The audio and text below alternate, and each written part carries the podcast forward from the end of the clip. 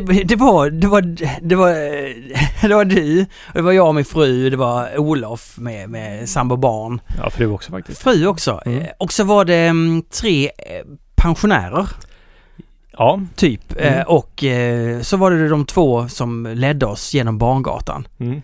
Det var, det var en riktigt klassisk guidning. Ja, det var det. Det var ju vissa fakta som var helt underbara. Verkligen. Det var mycket saker jag, jag tyckte ändå jag kunde mycket om Barngatan eller hade mycket så här kuriosa om Barngatan. Ja. I och med att jag i stort sett har växt upp på Barngatan nästan. Men jag kunde ju ingenting. Och mycket av sakerna jag trodde, eller kun, trodde jag kunde, var ju fel, verkar det som. Men det bäst, bästa var ändå när de spelade Barngatan-låten och du viskar till mig Men du, det här, det här är ju, det här, det här handlar ju om Barngatan i Stockholm. Eller jag antar att det gör det. Det är ju Strängen som var med hela... Han är väl... Han är väl död? Strängen, ja. Mm. Eller? Ja, du. Nu, Det här måste jag bara googla Martin. Ja, googla, googla. Mm, Ja, mm. har vi börjat podden nu? Ja, ja, nu börjar mm. Eh, Åh, kaffet. Alltså, det här, det här automatkaffet, det är det konstigaste automatkaffet som jag smakat. Det har en helt egen besvärlig smak. Till slut så bara vänjer man sig. Det är som med öl. Det är, mm, smakar så bittert och beskt i början. Sen vänjer man sig. Sen bara, mm. Ja, vad, hur är det med strängen? Jo, han var död. Ja. Tog 2017. Men han är stockholmare. Ja. Jag tror den handlar om... För jag vet att folk har sagt det här till mig själv, eller till mig tidigare så här att det finns en låt om Barngatan. Ja. Och då har jag kollat upp det här och då har jag insett att den handlar om Stockholm. Mm. Men det var ett väldigt udda inslag att ens spela den låten under den här. Men jag tycker de hade jobbat med hela sin... eh, Det visar ändå att de hade verkligen jobbat med sin presentation och hela Mm. guidningen. Och, och det kan vara så ibland att man tar ett felbeslut, men, Mm. men det är ändå, det visar på att man vill göra det. Precis. Ja, Mm. Tanken var rätt, utförandet blev mindre rätt. Men ja. Nej men det var jätteroligt faktiskt. Det, Det är en du, fantastisk Barngatan du kommer ihåg den här lilla snutten som går upp och de sa det här blir ett italienskt kvarter Mm. efter att italienarna fick flytta från kaserntorget efter då den stora emigrationen, de flesta till USA, men även några till Sverige. Ja. Så blev det här lilla kvarteret väldigt, väldigt italienskt. Då säger Anneli till mig, eh, du, Olle, ser inte han lite italiensk ut? Mm. Kan du, är det någonting du vill eh, berätta? Eh, har inga... Vad jag vet i alla fall. Jag borde ta det. Men jag vet inte, jag, jag har ju en del sameblod i mig. Kan vara det. Eh, det kan vara det. ja, Om det är någonting som är lite exotiskt på något sätt. Olle, det är så exotiskt. Du, jag och syrran, Japp. Vi var alltså på järnbruket. Ja.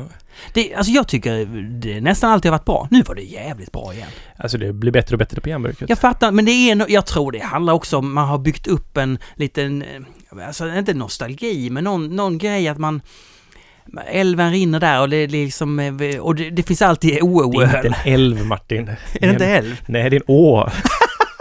Älv? Ja, men du, det, jag tänkte på det här med samerna där uppe i Nor- Ja. Norrland. Okej, nej i alla fall.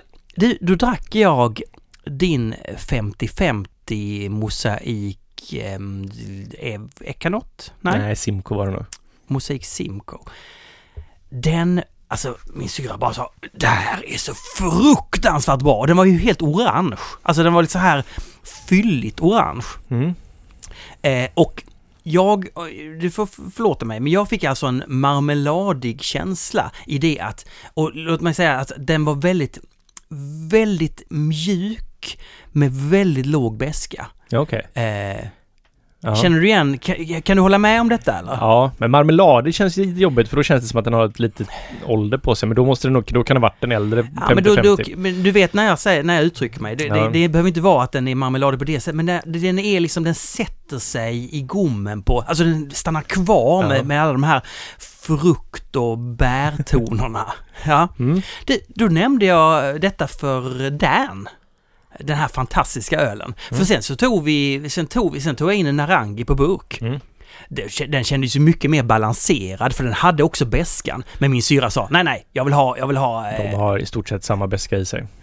50-50 och Narangi är ju faktiskt ganska lika varandra. Ja men det var stor skillnad på de två. det är Ja, klart, nu, det ena var fat, det andra var burk. Ja, men ja, så det skiljer ju framförallt mest i torrhumlingen. Det andra är ganska likt maltprofil och beska är väldigt likt faktiskt. Ja, så du menar kanske till och med att jag plötsligt fick andra förväntningar. Här kommer Narangi in. Det är en annan öl. Nej men alltså torrhumlingen gör ju jättemycket. Jag kan ju, Ja, ja. Så att man får ju beska av det också och olika humlesorter ger olika typer av det är det som är så roligt med 50-50 att man så här Även om fast det är samma mängd av humle i dem liksom så kan jag tycka att de blir väldigt olika i beska och sådär och vilken typ av smak som olika humleskombinationer ger till öl och sådär. Ja. Ja. Men så att Men Narangi den har vi jobbat på så länge men där är vi kanske det, där är ju, där är ju till för att den ska vara så balanserad medan 50-50 den kan ju sticka iväg lite åt lite Ja, och den här stack iväg väldigt trevligt. Alltså syrran vägrade. Hon sa Narangi. Nej, det vet jag inte. Vad är det här för något? Eh, ja, hur som helst. Då nämnde jag det här för Dan på Benson på Mm. Stigbergs och sa jag bara det, jag drack en sån, eh, jag sa jag då marmeladig och berättade lite vad jag menade. Och då sa bara, vet du vad Martin? Jag tror att just den typen av IPA skulle passa som kask. För det finns någonting väldigt Ja, om, om du kan få ner eh, eh, alkoholhalten kanske en aning så skulle den passa stilen väldigt bra. Mm. Är du med på den liksom? Ja, det är jag. Fast eh, jag har haft svårt med den typen av... Det är, också- det är också väldigt... Mycket av smakerna kommer från att man gör ölen på ett visst sätt och det är svårt att föra över det till kask faktiskt. Men alltså jag har inte provat så jag vet inte men Nej. min, min egna uppfattning är att när jag har druckit typ då Hazy IPA på kask att det inte... Det, den, den kommer inte till rätta riktigt den här stilen. Nej, jag tycker ju... Jag har ju druckit någon kask. Men all, i allmänhet så här hårt torrhumlad öl på det sättet i kask kan bli... Alltså kask för ju fram mycket av så här subtila smaker. Man Ja. får fram eh, alltså humlighet. Man, så det kan bli lite att det, det slår över för mycket på ett sätt. Tänker jag. När Mm. man har det på servera från kask.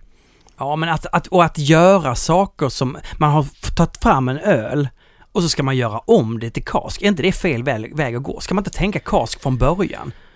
Det tror jag är bättre att tänka. Men, och vi, finns det några svenskar som gör det? Ja, kask. Ja, på det Eh, sättet. Jag vet inte, alltså många av de bryggerierna som gör kask är ju att de tar vanliga öl som Ja, Precis, och så lägger de på kask för att det är lite roligt och de Det är åt helvete. det. Ja, det är inte...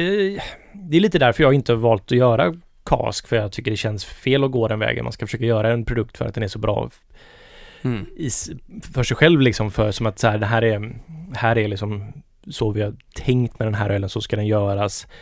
Det, men det är också svårt då, för att om vi gör en hel batch med öl som ska vara på kask, vi kommer ju aldrig kunna sälja det liksom. Mm. För att Samtidigt, så många ställen som Ja. serverar kask finns det inte. nej, jag kan tänka mig att det, det jag pratar om här är en princip.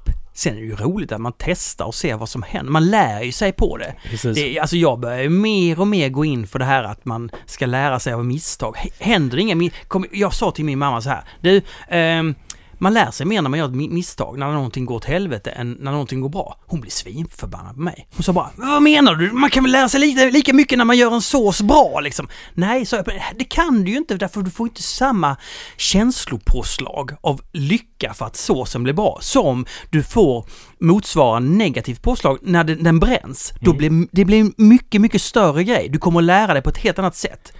Eh, så att jag, det är inte så att jag försöker lära mina barn att göra misstag, men jag försöker ändå få dem att landa i att mm, här, nu bar det framåt. Nu Ja. det här blev det...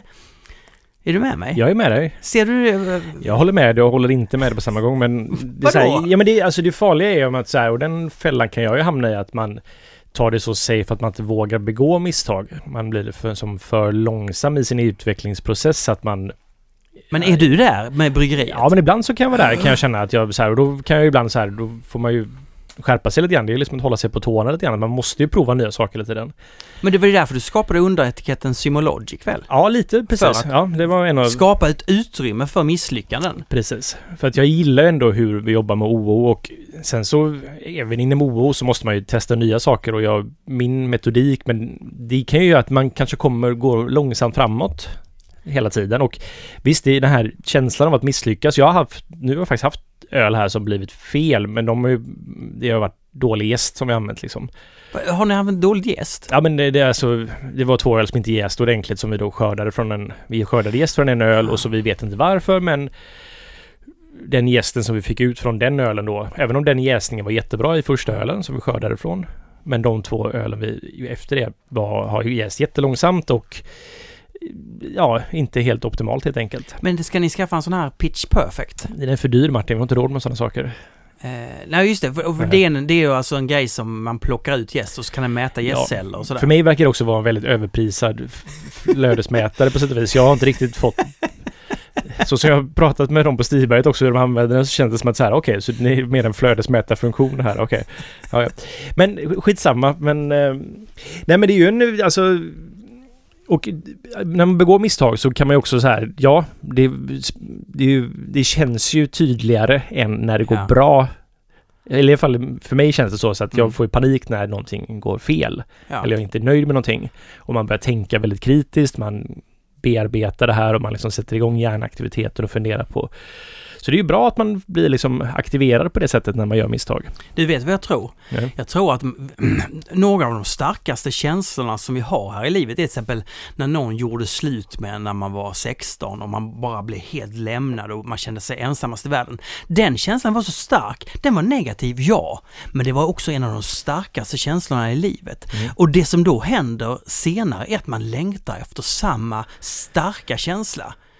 Eh, och då, då kan det ju bli att man söker samma läge. För det är svårt att hitta det. Man kanske i och för sig kan bli sådana här junkies som hoppar från höga byggnader och fäller ut en fallskärm 10 meter från marken och sådär. Mm. Det kanske kan ges lite, jag vet inte, nej det är nog en annan typ av... Tror jag är en annan känsla än att bli dumpad när man är 16.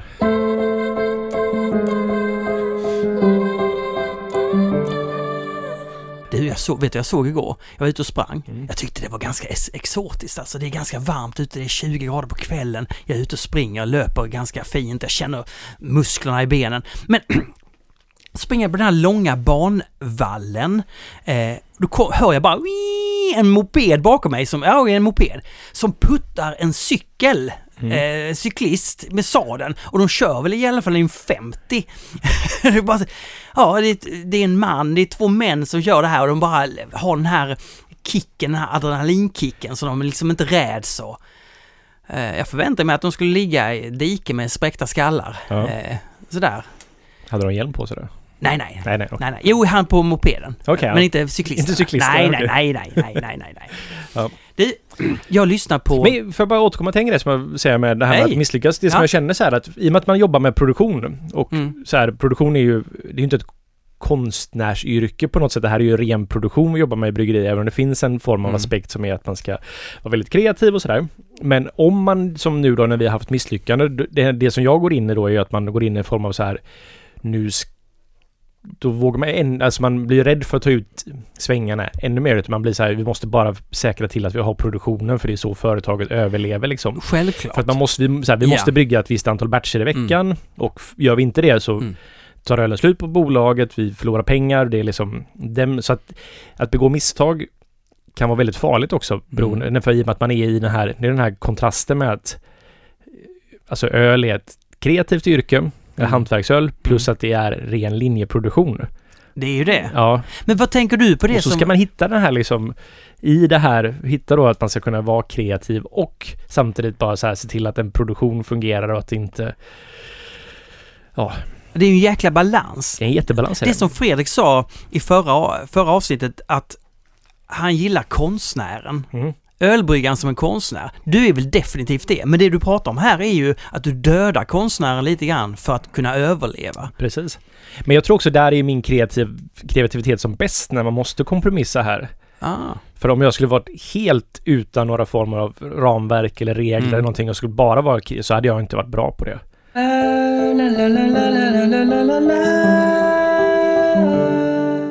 Du, jag, eh, jag lyssnar bara på sådana smörlåtar nu. Mm. Som exempel? Eh, s- Som Solna med Titio. Eh, Det är ju Jonathan Johansson som har skrivit texten där. Eh, Mm. Han har ju intervjuat henne mycket. Och då, vad han är duktig på är ju att vara specifik. När hon, när hon sjunger eh, och så, hon sjunger om hon var i Solna, de drack ki- kir och billiga det ena och det andra. Eh, och, och, det var, och det var de här personerna som var där, hon nämner dem vid namn. Då ry, jag ryser nu när jag tänker på det. Jag, alltså jag får rys, för jag vet, det är till tio nu vi- Visst, jag, jag, jag var inte så, jag, var, jag, jag, jag levde när hon slog igenom eh, 90, 90, kan det vara 89, 89? Ingen aning. Break My Heart och jag vet att Kjell Arlinge spelar en, en remix av den eh, Mm. som bara finns på Youtube. Hur som helst, eh, nej men den specifika eh, grejen att nämna namn. Hon berättar om sin syster som säger till henne att hon ska sjunga. Vem är hennes syster? Det är ju Nene Cherry. Fattar du? Man, man, man får den här känslan Jaha, för... är det det?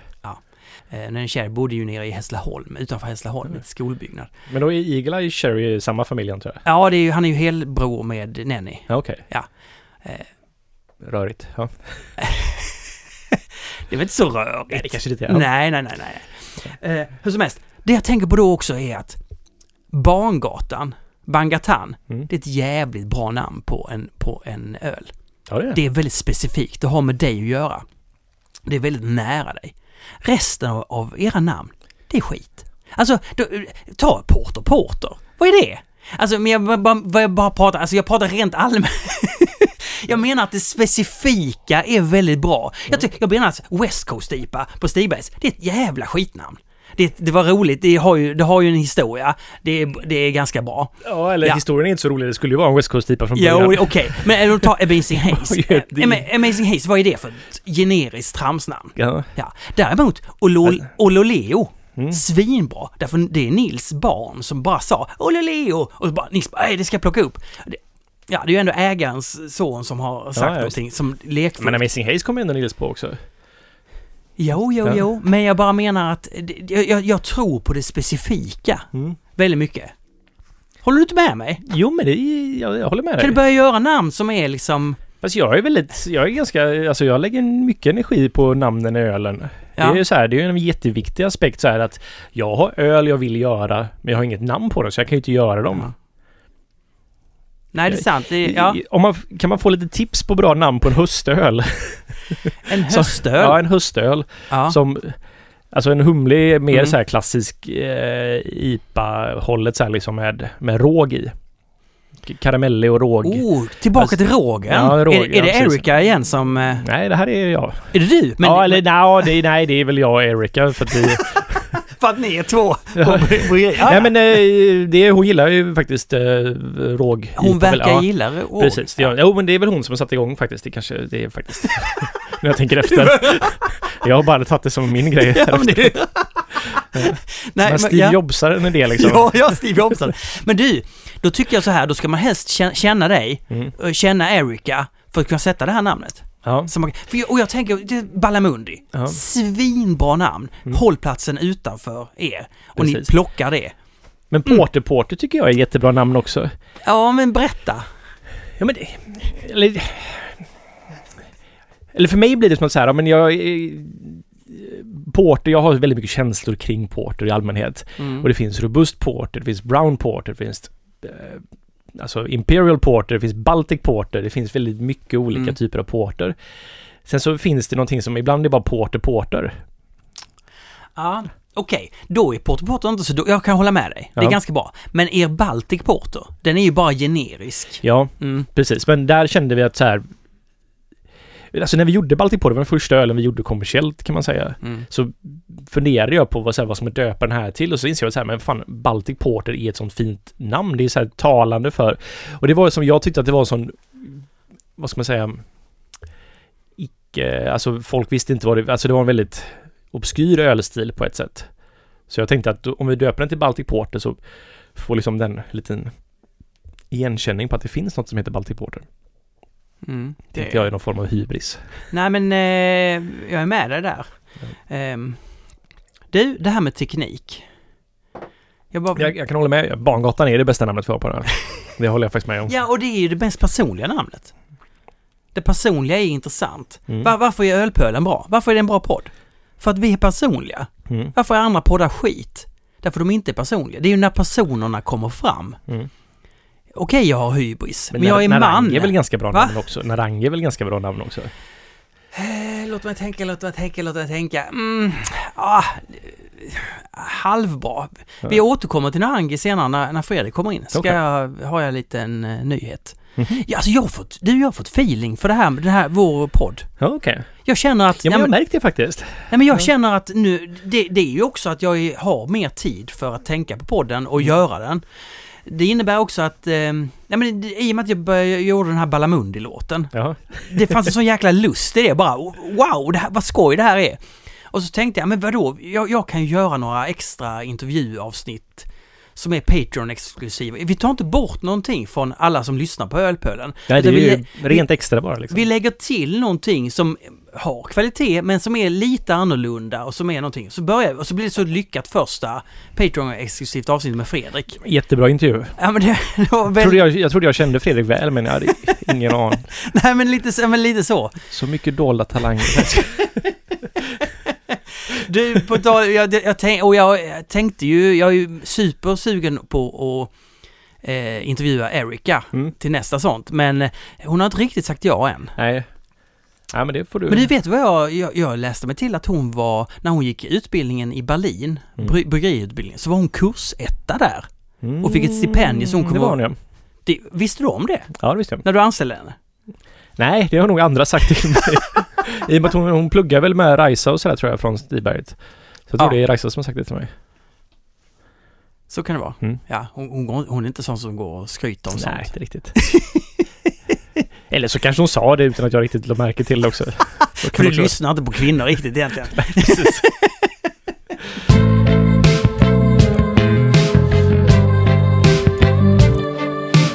Eh, Jag, jag tycker det är så jäkla fusk. Teknik. Mhm. Om vi, om vi börjar så här. När jag gör musik så läste jag så här, du måste ha den här Nexus-synten. Nexus, svår och fulladda ner. Svår. Mm. Kostar 40 000 att köpa. Mm. Åh, gick ju mitt förra år ganska okej ändå. Så jag fick lite över. Och då rabatterade de så den kostar bara 20 000 för mjukvarusynt. Ja. Jag slår till, tänkte jag. Ja. Eh, så jag köpte den. Det som hände var att jag fick tillgång till, till eh, virveltrummor, basar, till loopar, till allt möjligt som låter så jäkla nutid och som punch i det. Plötsligt kunde jag bara på ett mycket, mycket, enkelt sätt hitta fram, för det handlar ju fortfarande om att man ska ha ett öra och man ska veta vad man gör. Mm. Vi hade tillgång till grejer eh, som fick det att låta bra. Det är samma sak med de här mikro- mikrofonerna vi använder. Som är superfina, framförallt när man spelar in kvinnlig sång. Mm.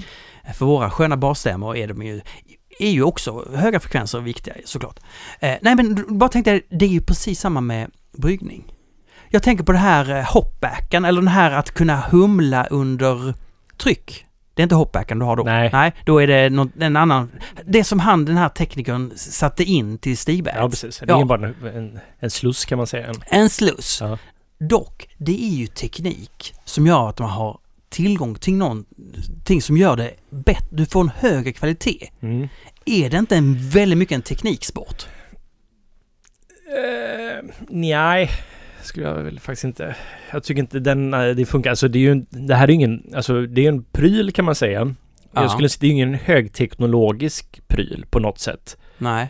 Utan det är ju bara en, det är ju mer en smart uppfinning liksom. Ja.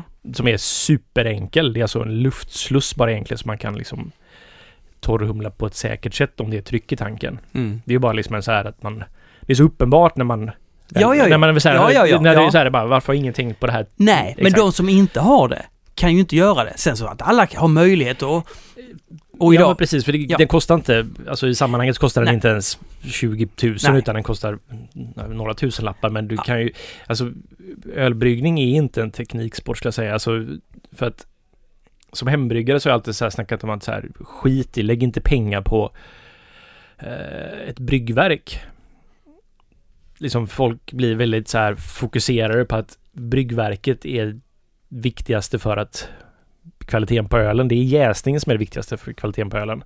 Och där kan man komma ganska långt med bara att ha ett kylskåp liksom och hyfsat bra jäskärl liksom. Mm. Och man, framförallt så handlar det om att man ska hantera ölen varsamt. Så fort, alltså bryggningen, alltså blandar du malt med vatten, varmt vatten så får du vört liksom. och det är det viktigaste. det är ju bra att kunna fokusera på det i senare skärden, liksom om du verkligen ska perfektera ölen, men om du bara vill göra bra öl från början liksom, så enkelt som möjligt, så skit i bryggverkbiten utan fokusera på jäsningen. Och ja, alltså det underlättar men det är ju mer att det är mer, mer är praktiskt enklare med tekniken liksom. Mm. Det är inte så mycket så här egentligen att det gör att ölen i sig blir bättre utan du kan ju det är bara att det är jobbigare att göra det om du har sämre utrustning. Väldigt mycket utrustning handlar om Ja, att det ska vara så enkel och bekväm det är, ju som möjligt. men- det är ju egentligen det jag menar. Jag menar inte att det behöver vara så dyrt. Jag bara menar att du kan ändå köpa dig till bättre kvalitet. Nej, det kan man inte, skulle jag säga. För att jag, alltså, jag vet jättemånga som har alltså, jättebra bryggeriverk, men det blir inte så bra för det liksom. Och de har jättebra utrustning och det är väl kanske snarare så att om du har, du för- till, sätter all tillit till tekniken så kommer du missa. Det är sant. Ja, men okej. Det kan vara fälla nästan. Ah, okej, ja men, men till exempel den här, den här du, du har ju sett de här fina bilderna jag tar. Då, då det gäller ju ändå att ha en kamera som, som kan göra att du får lite suddig, att du får lite oskärpa och sådär. Ja. Du behöver ha ett bra objektiv. Du måste ju ändå ha en viss kvalitet för att kunna göra. Såklart, men jag menar den tröskeln, eller så här, den, den är ganska låg ändå. Ah, okej. Ja. Vilken icke-fråga det här var. Du, Ja. vad har hänt eh, på OO den senaste månaden? Jag, jag har jobbat väldigt mycket. Ni har Eh, jobbat mycket, ja. Ja, Mm. För ni har haft, vadå, ni har haft mycket att göra då? Ja, nu är, vi, nu är vi tillbaks till full produktion igen i stort sett. Vad roligt. Ja, det sker. Det är, kommer ju sig att vi har lanserat så mycket öl på Systembolaget här nu. Är det en väg att gå egentligen? Det är uppenbarligen Kan det så. vara därför Stibergs lanserar en ny öl varje månad eller ja, fem eller? Ja, sju, sex, sju, åtta kanske någonstans där. Nej men vi har ju så här så att är ju, nu känns det just nu som att vi inte kan brygga, det, vi gick ju ner i produktion och så helt plötsligt var det som här, oj shit, nu måste vi brassa på här igen. Så Ja, att, ja, det har varit, jag har jobbat väldigt mycket senaste. Så att jag är lite sleten faktiskt. du är lite, jaha, Mm. men blir det någon semester och sådär då? Ja men det ska jag väl ha i augusti tänker jag. Men jag skulle egentligen behöva semester just nu känner jag. För jag är lite trött. Nu är vi där igen. Ja. Ja. det här känner man igen. Jo men det är, så här, det är ju en grej. Och jag, hade- vi var inte riktigt med på att vi var tvungna att bara köra igång igen liksom på sådana här. Så att jag kände mest att man tappar den här lite rutinbiten och att det blev som en så här lite Det blev lite kaos, kaosigt. Och så öppnar ni folkölsbutik typ. Ja, precis. Eller- eller det är Tina som sköter det. Vi ja. säljer på det. Det går bra. Är det roligt då? Har det gett lite, lite energi till... Eller? Ja, alltså jag har inte varit så delaktig i det om jag ska vara helt ärlig. Nej men jo men det är väl, alltså det är väldigt roligt att se att man får sälja eller så här liksom att folk kommer och köper och man får den här direktkontakten med konsumenter. Det är väldigt roligt i det. Det är det jag Ja. tänker, för det, det känner jag själv igen från bryggeriet jag är på. Så att, eh, att det-. Men du, eh, ni har inte bryggt någon ny, ny grej? Eh, förutom den här höstölen då som... Den har de inte bryggt riktigt än. Ah, okej. Men um, det ska jag göra men jag måste bara hitta ett namn på den. Ja, okej. In med namn. Ja. In och posta namn. Bästa namn får... Eh, äran att döpa en öl. Det är så, det är så svagt pris. Det är ett riktigt svagt pris. Ja, men det är bra. Det är Ja. härligt. Mm. Eh, du, eh, vi- men ja, okej, ni har inte bryggt något annat nytt? Nej, nu har vi bryggt, eller vi har lanserat katten igen. Alltså det, är- den sitter starkt i många människor. Många Ja, bara jag säger det här. det. Ja, det, det, det roliga med katten är också så här att det är många som minns ganska fel med den, den när den kom och så här och ja. Men den har ju en rolig historia liksom med, och den har precis fått det mottagande som jag hoppades att katten skulle få, att den är så här, den är lite av en klassiker, för det är så känner jag kring den nämligen. Och alltså katten het, den, har ju- den är ju, nu heter den katten. För Ja. det är ju det som den är i folkmun, att den, för den har en Mm. kattetikett. Men den börjar ju för jättelänge sedan som O och Stibergs dubbellipa bara, eller Mm. Imperial IPA. Imperial, just det. Ja. Ja. Och det gjorde vi ju för långt innan vi gjorde BGBG Beer Week och sådana saker. Och så då var den ju inte en West, det var ju en West Coast dubbel-IPA från början. Mm. Och vi hade den på fat och eh, för mig var det väldigt, det var ju alltså där jag började experimentera med att ha väldigt mycket humle i öl Mm. med Imperial IPAn. Ja. Och det var också med den jag lärde mig hur man skulle arbeta med mycket humle faktiskt. Alltså det var ju så att när vi gjorde den första gången så hade vi så fruktansvärt mycket mer humle än vad vi haft i andra IPor. Aha. Och jag lärde mig vad som var för mycket och vad som var för lite och hur man så här. Så att den har varit väldigt viktig. Det var också så här, det är ju ett samarbete mellan mig själv och mig själv på ett sätt. Det Att så här- är, ja, ett underbart samarbete. Ja, Oerhört smidigt. ja.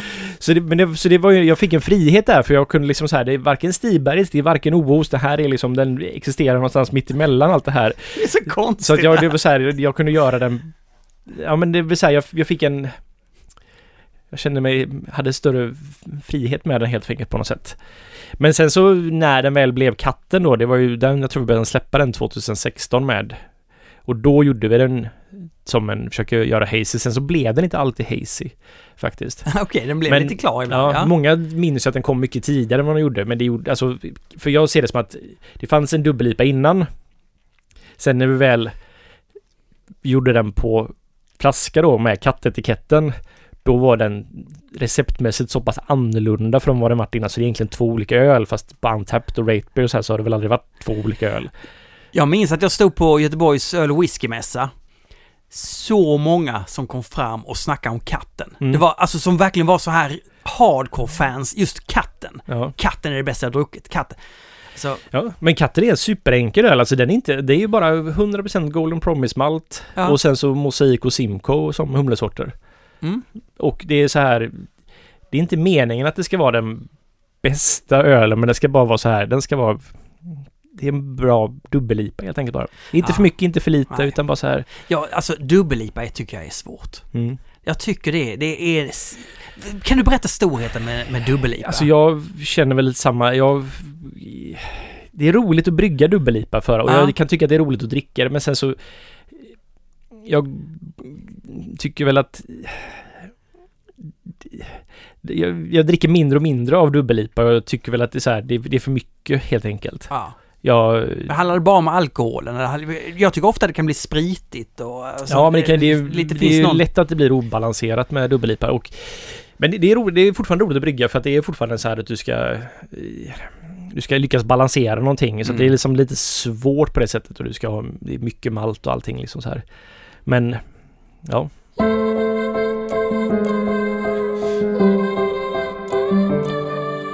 I förra avsnittet så skrattade du och Fredrik så fruktansvärt gott åt humlesorten Fuggle. Ja. Och jag tog aldrig upp det, utan det var någonting som var helt självklart att åh, det är ju helt onödigt att ha i Fuggle och så skrattar ni jättemycket. Berätta nu om humlesorten Fuggle. Vad är det för någonting? Fuggle, alltså jag, det, det är en brittisk humlesort. Ja. som eh, jag brukar faktiskt ha den i Porter Porter för att det är så här klassiskt, det är en bitter porter. Det, alltså det, är en, det finns Fuggle, East Kent Golding är väl de mest så här välkända brittiska humlesorterna. Mm. Och Alltså den, det är inte så gott med Fuggle. East Kent Goldings har så här lite citrustoner. Fuggles är mer åt så här liksom örtighet och sådär. Alltså det är inte så gott med Fuggles helt enkelt. Men vadå, har den en svag, äcklig smak eller? Alltså när du har vad- Fuggle i en öl Ja. så har du den för att den ska ha en, liksom som, precis som har Nobelhumle liksom. När du har för mycket av den humlesorten Ja. så blir det inte så gott liksom utan det är liksom en ganska finstämd så här du ska krydda upp med lite så här humle i ölen liksom. Så Oj. ja, man ska liksom så här, man ska ju, den ger ju beska och den ger en örtighet i ölen men den Vad har, är det för kass humle egentligen? Ja, det är inte, den är väldigt långt ifrån mosaik till exempel. Åh, kungen! ja. Eller Ja. Citra eller Mm. Simcoe Equinot eller något sånt där. Utan den Ja. är ju då väldigt och den är ju inte sådär superangenäm om man skulle låta den spela första fiolen helt enkelt. Nej. Utan den är ju Okej. till för att bara ge lite beska och kanske lite örtighet i en öl. I en bitter så skulle det funka bra till exempel. Mm. Men det är ingen publikfriare. Nej, jag förstår det. Mm. En annan sak som jag har, jag har funderat på, det är någonting som du har nämnt nästan varenda avsnitt.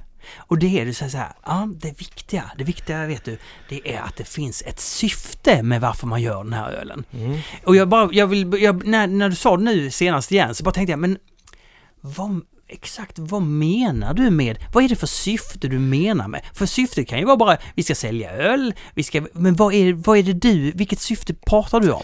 Jag vet inte riktigt Martin. Det... Ja, men, ja, men, jo men du sa att du skulle, vi skulle prata om det här faktiskt. Jag jag har tänkt på det här rätt mycket. ja. Och det kommer från egentligen av att jag störde mig otroligt mycket på, det är bättre nu faktiskt än vad det var för några år sedan att det är fortfarande ett problem tycker jag att det spottas ut för mycket öl. Mm. Där syftet är att bara man ska ha en ny öl som man kan sälja. För att, Så det är fel typ av syfte? Du alltså, vill ha ett precis. annat... Ja. Ja, det är liksom, man kan ju ha vilket syfte som helst där. ja just det. Just Så det. att det är liksom, men mitt syfte som jag pratar om Ja. är att jag gillar ju en produkt som är komplett. Mm. Alltså att den... Är, den har- det, är det någon typ av kvalitet du är ute efter? Eller vad är, vad är... Eller vilken typ av kvalitet? Eller vad, och vad är, består det kompletta i? Det här är vad jag känner när jag själv skapar att jag behöver ha ett ett fullständigt syfte liksom så här. Eller inte fullständigt syfte men jag kan bara känna så här att när jag ska släppa en öl som en riktig produkt liksom. Mm. Och det här var lite det vi pratade om tidigare. Symologic har vi ju för att vi ska kunna inte behöva ha hela syftet helt Oh! enkelt. Hallå! Jaha! Ja. Ja. Nej men så här att den frihetskänslan att man så här kan släppa någonting för att det är Du behöver inte ha ett namn, du behöver inte ha en etikett. Så här liksom att Men Det, det är ja. svårt för jag vet, alltså jag har inte Nästa gång du säger det, det, ska bli spännande. Nej men så här Men syftet är ju helt enkelt att Det jag störde mig på väldigt mycket under ett tag var att så här, det kommer ut öl som är Alltså man kastar spaghetti på väggen helt enkelt. Mm. Det är liksom så här, man kanske innan man gör en öl så ska man åtminstone fundera på Kommer det här ingredienserna, kommer det här lyfta fram det som är viktigt med det vi försöker åstadkomma liksom? Mm. Så här, om vi har då apelsin i en öl som jag hade med Narangi Ja. är det här liksom det bästa sättet att använda apelsin? Liksom kommer det här vara, finnas en, liksom är det här förnuftigt på något sätt? Mm, det. Kommer det här finnas som, kommer det här liksom framföra syftet med att ha apelsin i den här ölen? Finns det andra öl man kan göra med det? Och där kände jag att det finns ju väldigt mycket öl som bryggs på ett sätt som där det saknas någon, någon har inte, man har, man har fått en idé och man har gått på den första idén som bara dök upp i huvudet liksom. Det här kan vara roligt, vi provar att göra det här. Blir det bra? Nej, det blev inte bra. Då vet man det i och för sig, men hade man bara gått igenom det här en gång till och typ funderat lite så här i vilket sammanhang finns det här när när kommer den här ölen drickas? Till vilka, liksom, hur kan man sätta det här i någon form av sammanhang större än bara att det här är en öl med rolig ingrediens till exempel. Mm.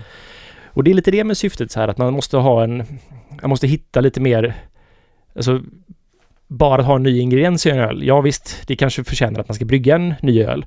Men man får ha lite mer boxar man ska ticka helt enkelt. Innan man gör en öl och för jag kände väl att det fanns, det kom ut så mycket öl som jag tyckte var helt poänglös. Det var som att säga, ja jag förstår idén bakom vad ni, varför ni bryggde den här. Men hade ni bara tänkt till lite mer så hade ni kanske gjort den här på ett annat sätt eller med någon annan i en annan form helt enkelt. Eller så hade ni bara skippat att göra ölen. Och då... Men jag kan se dig framför sitta på- i en bar och ta in en öl och så bara Ja, jag hade nog gjort så här istället. De, alltså du... Ja men precis, och jag är ju lite skadad för jag går ju igenom, jag tänker ju den här processen men jag känner så här att Ja, det fanns för mycket öl som saknar syfte helt enkelt. Så här, varför existerar den här ölen? Mm. Alltså ibland så kändes det någon form av så här att Alltså bryggarkreativiteten var så här, det var lite, det var väldigt ängsligt ett tag att man så här, alla skulle vara så jävla kreativa med öl. Mm. Så man så här hittade på fruktansvärt mycket olika saisons med diverse frukt och skit i som är så här. Var, var, varför valde man saison till exempel? Om du ska göra en fruktig öl. Det finns ju ingenting med saisongäster som gör att det här blir bra. Saison är inte alls bra ölstil för att lyfta fram det här till exempel. Nej. Utan man bara så här, det var en... I och med att det blev hårdare konkurrens bland och det som fick mest uppmärksamhet var det som var oftast ganska kreativt skruvat liksom att man gick ifrån ga- gamla ölnormen och så skulle vara så här helt fri med så här, "Åh, vi kan ha i det här, vi kan ha i det här. Micke Mm. till exempel släppte 380 öl under ett år. Så här 2015 och liknande. Mm. Och mycket av det där var ju bara med jättemycket konstiga ingredienser i och då fick ju alla en form av stress. Man säger shit, vi måste också göra det. Vi måste vara lika aktuella som Mikkel är. Och så satte man det på bryggare som kanske bara så här, ja men jag slänger väl i det här i en öl. Det är inte ett tillräckligt bra syfte för att göra en öl. Helt enkelt. Svar. Ja. På tal du. Men sen så för mig handlar det mycket om att jag, det handlar om en känsla jag ska ha. Jag, jag har jättemycket idéer och de här idéerna går runt i mitt huvud hela tiden på vad jag kan göra för typer av öl. Och efter ett tag så är de så pass mogna liksom. Att jag har, jag kanske börjat med en, jag vill göra en sur öl som ska ha den här, men det känns inte, det här är inte redo än. Att jag ska göra den här, men sen så går jag runt och processar det här ganska länge. Man lägger på saker, man hittar hur man ska liksom hitta hela sammanhanget med ölen och sådär. Så att det, man får låta den mogna ganska länge Men gör andra dem. bryggare kan, de kan ju uppleva att de har ett syfte. Och de kan ju... Precis. Ja. Och det kan ju ibland vara syftet var att mina chefer sa till mig att vi behövde göra någon skojig öl liksom så här. Så att jag dömer inte någon egentligen så sett, men jag kan bara känna att så här när jag har druckit mycket öl så känner jag bara så här att fan det här saknade Sen så kan jag dricka öl som är som att så här, ja det här var jättekreativt och det här var värt det och de valde rätt ölstil för att testa det här och så och då, det är fine liksom.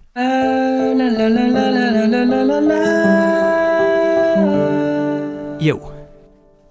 Det är också fullständigt orättvist. Det vet du va? Det mesta är det. Nej, men jag tänker, alltså det här med att eh, om du kommer från en viss typ av eh, i, växer upp i en viss familj som har en viss status så kommer du föra vidare den status. Det finns ju undersökningar som visar att, att klassamhällen kan man inte, eh, till och med i Kina hörde jag i den här andra podden, eh, vad den nu heter, eh, eh, klassamhället i Kina försvann inte trots att man dödade alla.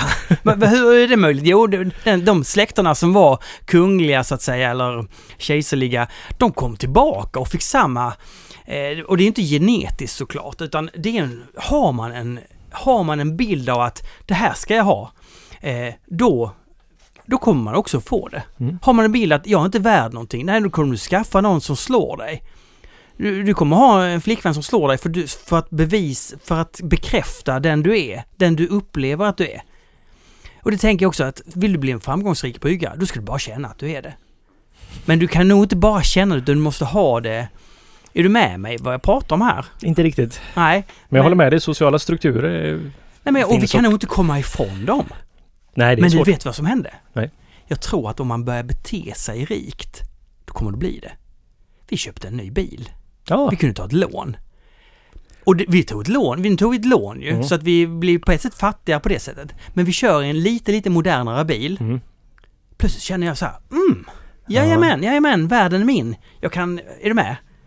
Jajamän. Ja, men det, det är klart. Det är ju... Det är ju den så man försöker skapa det här liksom konsumentsamhället genom att få folk att är du rik så kan du känna, eller vill du, vara, vill känna dig rik så kan du få göra det. Köpa dig Du är inte det egentligen, precis, Ja. men du har lån helt enkelt. Det är samma sak, köpa en Narangi. Mm. Och så känner man. Nu. Ja. Det är inte riktigt samma sak dock, men... men det som är roligt med öl, jag har tänkt på det även om vi har haft så här sämre... Sämre tider här nu med Corona och... Att... Så känns det så här, jag har inte... Eller så här, öl är ändå någon form av... Öl är inte vin. Och det här är... Alltså öl är... Alltså... Det är ju en väldigt simpel produkt. Det är någonting som är så här, det är en basvara på ett annat sätt. Hantverksöl. Det är ju väldigt mycket en, alltså en, en lyx som man har råd att köpa. För det är inte, det, Oh. är- det är inte så mycket dyrare. Ja, det är alltså en, en sån hantverksöl är ju mer än dubbelt så dyr än en, bara en billig stor starköl liksom. Men det är samtidigt så här, det är inte så enormt. Alltså om du behöver spara in pengar men ändå vill ha lite lyx kvar så är ju öl en väldigt, väldigt bra produkt att ha kvar som lite Ja. lyx liksom. Ja, och eh, 33 spänn för en 33 på systemet kan man tycka är jättemycket om man köper de här andra för 8,90. Mm. Eh, men, men man kan ju inte jämföra på det sättet. Nej, precis. Man kanske slutar köpa champagne man brukade köpa förut liksom. Man kan jämföra på det sättet, men jag tycker det är dumt. Fragen, fragen. Vi tar inte, vi tar de frågor vi gillar, vi är sköna, vi äger den här podden. Vi, gör vi det? Äger vi, äger vi den? Jag vet inte. Ja, jag tycker vi alla äger Ja. den tillsammans. Får, om du, du, du som har skickat in, får du inte svar? Nej, det skiter väl vi. Det gör vi inte alls det. Men Nej. vi samlar dem i någon stort lista och så plockar vi därifrån när vi känner för Vi känner väl att det blev lite för mycket frågor i senaste avsnittet. det. Det var, alltså, vi var ju så trötta. Det var fruktansvärt. Men vi, vi- måste ju genom... Vi måste ingenting. Ingenting. Nej. Det är det, alltså, det, åh, det, det är svårt och um, bra. Mattias Mm. Svensson frågar, kommer Ole göra fler Märtsen? Den, den som han gjorde till eh, Sö 35-årsjubileum var fin. Alltså Svenska Mm, ölfrämjandets 35 års. Ja. Ja, du den smakar jag också. ja. Den var fin. Jo. Vad tyckte du själv? Jag gillar den. Jag, jag vill göra om den och göra den bättre men eh, jag vill göra mer Märtsen. Du vill göra det, Japp. då kommer det att ske. Förmodligen. Redan till jul. Nej, Kanske inte till jul men... eh, för Märtsen ska du göra i mars så ska man dricka den på hösten. Ja, precis. Men, det, Men- det är inte så du jobbar. Men det, man kan ju ha Märtsen hela året runt. Det är lugnt så. så. Nej men det hade varit roligt att ha som en någon form av säsongsöl faktiskt. Det hade varit. Olle Eklund. Frågan är varför ni inte pratar om utbudet av glutenfri öl. Jag brygger glu- glutenfri öl, men skulle gärna, gärna se en glutenfri veteöl från OO. Mm. Ja, glutenfrågan Kanske då. inte den öl man ska göra glutenfri om man ska göra någon öl glutenfri.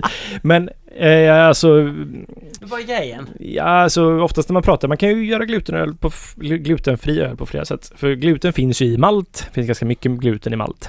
Och är du helt intolerant mot gluten så ska du nog inte dricka öl överhuvudtaget. Men det finns då, man kan använda vissa sädeslag, typ sorghum tror jag och sådär lite andra, som man kan göra då öl på. För det är fortfarande ett, det är inte på kornmalt då utan då blir det på ja, andra sädeslag som inte har gluten. Eh, det intresserar inte mig sådär jättemycket För faktiskt. Eh, eh, Det blir äckligt. kanske i framtiden kommer det intressera mig men just nu så har jag, kan jag för lite om det och jag ja, vi brygger med malt helt enkelt. Och det är svårt att hitta de ingredienserna och sådär men däremot så finns det ju då att man kan glutenreducera öl. Vilket Aha. gör att eh, ölen enligt EU-regler får så lite gluten i sig att den då klassas som glutenfri. Ah. Den är ju inte glutenfri, det är bara att man når under ett visst Mm. ppm-värde av gluten. Och eh, vi kommer väl släppa en gluten, eh, glutenfri öl på det sättet. Och då behöver man skicka in då varje batch till ett för labb som mäter gluten. Så om Jaha. den inte uppnår eller kommer över dem, det mätvärdet så eh, får man inte släppa den batchen som glutenfri. Men ni, ni vill profitera på den glutenfria marknaden? Är det Nej därför, men det är, eller ja, det är, det är väl det. Nej men det är många som frågar oss och om jag ska vara helt ärlig så har jag öl idag som jag gör med det här medlet i. Ja. Och det använder jag, det är ju då, det kallas för Brewer- Brewers Clarity. Jag har lite andra namn också men.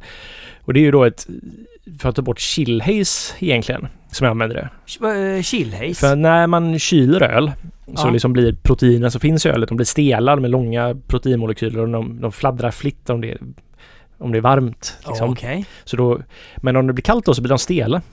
Raka eller så här, och då blir det ett haze i den för då blir det ju Ja. om de fladdrar fritt liksom så kan ju ljuset penetrera ölen på ett helt annat sätt så den ser klar ut. Men om man kyler ner den, det kan du säkert märka att det- öl blir grumligare när man kyler ner den. Ah. Den, det här medlet gör att man bryter ner de här till kortare proteiner. Som inte då, när de är långa och blir stela så åker inte ljuset igenom på samma sätt. Men det också har bieffekten då att man också reducerar glutenet ganska ordentligt. Så jag vill inte säga vilka öl vi gör med det här medlet i. För jag vill inte att folk ska tro att de är glutenfria för att det kan hända att vi har slut på det här till exempel. Och vi inte har det i den. Wow! Ja. Vad är det här för nyhet? Du kanske, du, du har glutenfria öl ute på marknaden, men du kommer vägra säga vilka det är. Ja. ja, men jag gör det just för att jag tror, jag vill inte att folk ska tro att de är det, för jag garanterar inte att de är det. Så att, för det, folk har faktiskt problem med det här på riktigt. Men däremot så ska vi släppa Evergreen i en glutenfri version, tänker vi. Evergreen. Och vi har ju haft det här medlet i Evergreen i typ två års tid. Oj, men du tar inget ansvar om de går ut och köper detta nu? Nej, precis.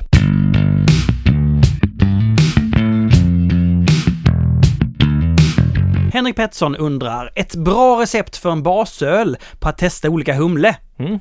Likt 50-50, hur lite mycket ska man humla för att humlen ska ge sitt bästa i en sån öl? Ja, alltså... Vadå hur lite mycket man ska humla? Jag vet inte riktigt. Alltså vi gör ju så som jag har gjort med 50-50 ölen där. Ja. är ju att då har vi ju ett basrecept och vi har alltid samma humle på den heta sidan, Columbus i Whirlpool. Och det är mest för att jag tycker den är lite så här, den är generisk amerikansk basprofil.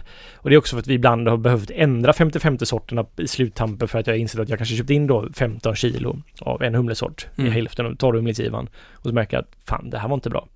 Okej. Då tar jag en annan humlesort som vet är bra istället så blir det en annan 50-50 kombination så Ah. man har den liksom Ja, den utvägen. Ja, Ja, precis. Mm. Mm. Eh, men däremot när vi gör 100 till exempel, då har vi ju samma humle hela vägen i Whirlpool, Ja. torrhumling och sådär. Vi har ju, 100 är ju samma maltprofil som 50-50 faktiskt. Vadå, har ni gjort någon hundra? Ja, vi har gjort eh, Citra och Mosaik och jag har faktiskt Idaho 7 på tank just nu som ska Oj, ut. herregud, jag har missat dem. Så Ja, de är singelhopp. Men ja men här kan man välja två vägar om du vill verkligen veta för att när man gör New England-IPor så mm. Visst, man får ju fram humlens unika egenskaper på ett sätt, men samtidigt så man blandar ut det lite grann med jäsprofilen på ett annat sätt. Mm. Om man vill verkligen känna vad en humle smakar så är det nästan bättre att använda US 05 eller en sån här California Ale-variant och den här liksom väldigt neutrala jästen mer. Och eh, för då, då får man liksom det, det är mer som att humlen ligger på topp ovanför som en garnityr istället för att den är liksom integrerad i ölen som den blir mer i New England. Ja, Henrik, här får vi nog säga att din fråga är inte helt exakta vad, du vill ha ut av den, men du fick ett eh, halvsvar. Ja. Eh, per Karlsson, hur ska man tänka när man gör ett folkölsrecept av en öl med högre ABV så som Pivot till Pivot 3,5? Vad tänker du på då? Då tänkte jag ju på att jag, alltså jag vill att de ska smaka så lika som möjligt varandra Ja. så här och i och med att man då gör en öl som är så mycket, det är mer vatten per Mm. i bryggprocessen och så man spär ju ut ölen i praktiken med vad man gör. Så jag tänkte så att jag tog det som de maltsorter som är liksom specialmaltsorter som ger extra, eller som ger karaktären till ölen. Ja. Jag uppade dem ganska mycket. Och med Pivot så eh, typ så nästan fördubblade jag dem kan man säga. Okej. Och det blir ganska bra. Det var, men det är ju på känsla och det var ju, det råkade bli så att jag alltså färgmässigt så stämde det jättebra överens. Man vill ha samma färg Mm, på, mm. annars blir det ljusare om man använder mer vatten för att det späs. Ska man ha mer humle också om man gör en humleöl? Nej, det ska man nog inte ha. Man ska nog ha mindre mm, beska framförallt så att... Ah, För malten och beskan balanserar ju varandra där Mm. så att jag drog ner bittergivan men jag använde samma mängd aromhumle kan man säga. Det kan man, alltså riktigt låg alkohol i öl kan ju vara fruktansvärt besk för du har ju liksom ingen sötma från alkohol som Nej, det kan bli... Man kan ha för, alldeles för mycket humle i låg alkohol i öl. Beer Fanatiker. Jag tycker att det är, att det är dags för Olle att brygga en bitter blink-smiley. Mm. Eh, Vi har ju pratat om bruksbitter. ja, men när kommer den då? Ja, det får vi se. Mudhack Farkir. Kommer OO Remmalöv göra en dubbelbock igen? Nej. Kandidatpodden. Vilka ölstilar lämpar sig bett, bäst för att brygga öl med lägre ABV? Okej, tillbaka till den frågan. Eh, finns det några tips för att lyckas med folköl? Ja, det sa vi precis. Eh, men vilka tycker du lämpar sig bäst? Jag tycker brittiska ölstilar funkar väldigt bra. Ah, Eh, jag tror till och med skotsk öl skulle funka väldigt bra också som... du pratar om maltiga öl. Maltiga öl, men också alltså en bitter är ju maltig och lite humlig kan jag ändå känna. Mm. Så, här, så att eh, en bitter funkar ju perfekt. Eh, och eh, pilsner funkar väldigt bra också faktiskt. Mm. Alltså jag- man ska nog satsa på dem som är... Nu tyckte jag faktiskt både den här Just As Amazing Haze och eh, Lillmåsen då Mm. är jättebra eh, humliga öl från, som Stiberg gjort så här som Ja, 3-5 hittade balansen där. Ja, verkligen jätte, Ja. jättebra. Det är bästa 3-5s eh, New England IPA jag har druckit faktiskt båda två. Mm. Eh, men det det är väl kanske de, det är kanske inte riktigt stilarna som där man spelar på stora trumman av någonting liksom egentligen. Nej. Utan det är ju de här stilarna som har en fin balans i sig innan som är lite Mm. mer klassiska brittiska stilar och så här, för de är ju ofta lägre i alkohol och det behöver inte vara så. New England IPA är ju till för att vara en form av käftsmäll bokstavligt talat med liksom humle och då blir det svårare att hitta balansen helt enkelt. Så det är väl de här lite mer fin finlirstilarna som Ja, faktiskt funkar de- som 3-5 år. Men det är också svårare att brygga då såklart. De känsliga britterna kan man säga. Mm. Lost in Fungus. Oasis eller Blur? Ingen av dem egentligen. Nej, alltså hela den här grejen med att välja av två saker. Vad är det? Ingenting är antingen eller. Allting är alltid både och. Ja. Men ehm, om, det är någon under den tiden så är det... Vad hette det bandet nu? Jarvis Cockers band. Ja, det är väl... ehm, ja, ja, Uh, ja, precis. Ja, vi, sk- ja, ja eh, precis. Pulp! Ja. Pulp gillar det väldigt mycket. Ja, jag är med dig. Ja. Fanns mer humor där. Precis, och mm, de var både Oasis och Blur är ju bajsnödiga på ett Mm. absurt sätt. På helt olika sätt. Mm. På ett väldigt osympatiskt sätt tycker jag, båda två. Jag gillar jättemycket alltså brittisk musik från den tiden, men det är fortfarande mer elektroniskt och så här. eh, Massive Attack är ett av mina favoritband överhuvudtaget. Oh, alltså när de kom. Det var helt... Vilken Ja. Happy Monday, det är lite tidigare i och för sig, men Happy Mondays är ett, ett av mina favoritband också. Jag har två filmer man kan se här. Jag kan rekommendera. Ja, vadå? Ja. Live Forever, en dokumentär om Britpopen. En av de bästa dokumentärer jag har sett. Den är fantastisk. Då är ju... Ja, Oasis är med och vad heter sångaren i Blur nu igen? Matt Damon någonting. Ja, ja. De är med och de ser tillbaks på den här tiden på ett väldigt... Damien... Ja, jag kommer inte ihåg. Han som har Gorillas nu. Gorillas är väldigt bra dock. Tycker jag. Men Blur gillar jag aldrig. Och inte Oasis heller egentligen. Men eh, sen så kan jag rekommendera en annan film om man gillar brittisk musik som heter 24 Hour Party People. Ja. Den är ju egentligen, det är ju innan britpopen kommer med Oasis och Blur. Mm. Utan det är liksom den eran som var innan, den som ledde upp till det där. Den är en av mina... Jag har sett den säkert minst tio gånger.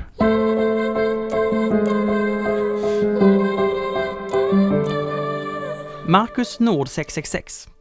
Vilken gäst är det som får så otroligt många nejpas att smaka nästan exakt likadant? Det vill säga som en söt och kvalmig juice gjord på honungsmelon. Det vill säga att estrarna stjäl showen från humlen helt enkelt. Och dessutom gör ett sämre jobb.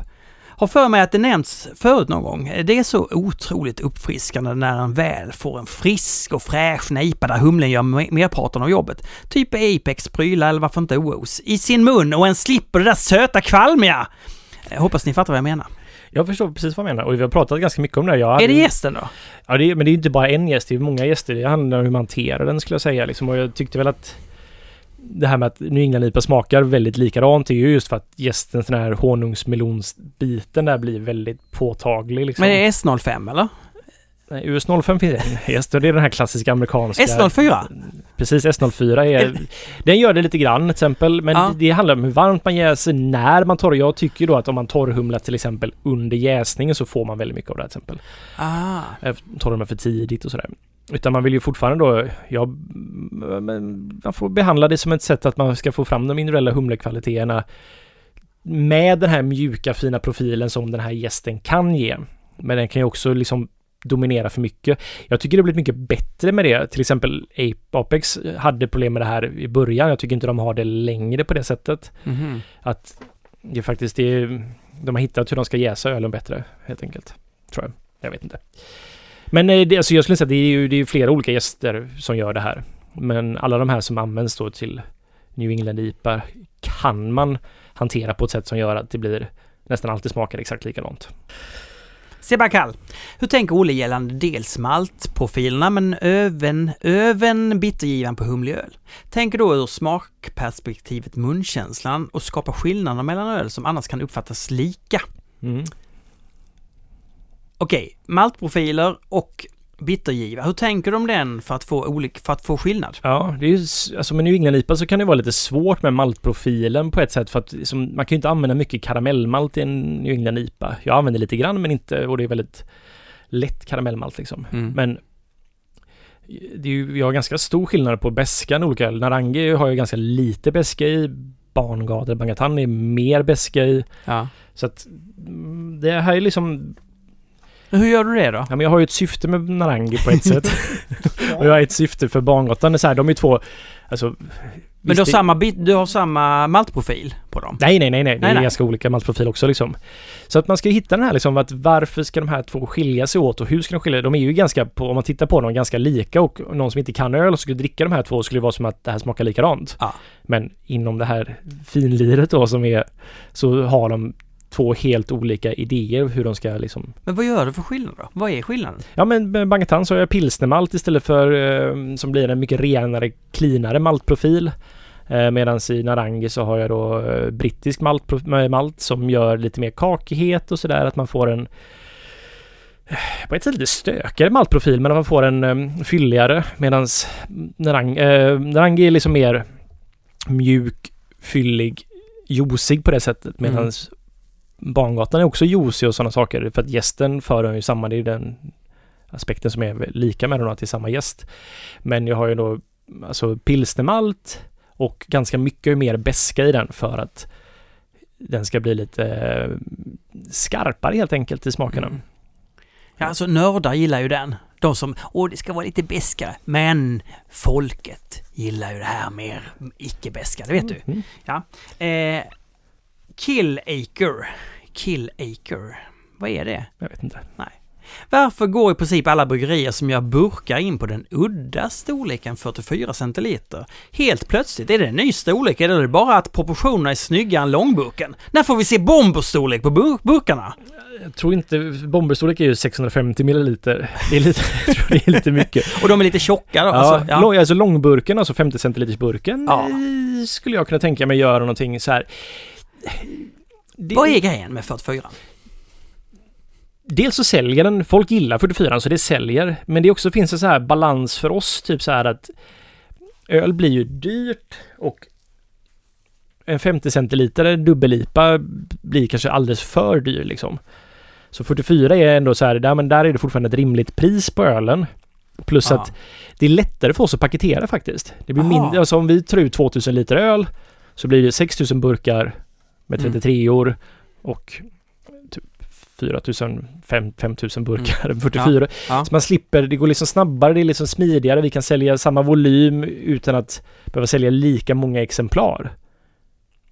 Så att det finns en form av så här eh, sweet spot i 44 som gör att det är, så här, det är smidigt för oss, det är smidigt för konsumenten och det är en ganska snygg ratio på burken. Det är det ju verkligen. Precis, och 33 är lite klumpig. Långburken, alltså 50 centiliter, den är ju lite, ser lite vinglig ut nästan liksom. Ja, jag är ute efter en slim, slim burk som är 50. som den är väldigt hög. Ja, Du bråkar verkligen med proportionerna. ja, Det är som en pinne, du kan spela brännboll med den. vi får se vad som händer. Den kanske... Mm.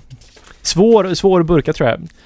B-Pongo, blir det mer likt Nova från OO? Du gjorde en klar västkust Ja, nej, men Nova eh, kommer vi fortsätta göra. Den tillhör ju vår fasta sortiment här nu. Den är lite svårdrucken tycker jag. Tycker du det? En, den är, vilken fin burk. Ja, det är jättefina etiketter det. Ja.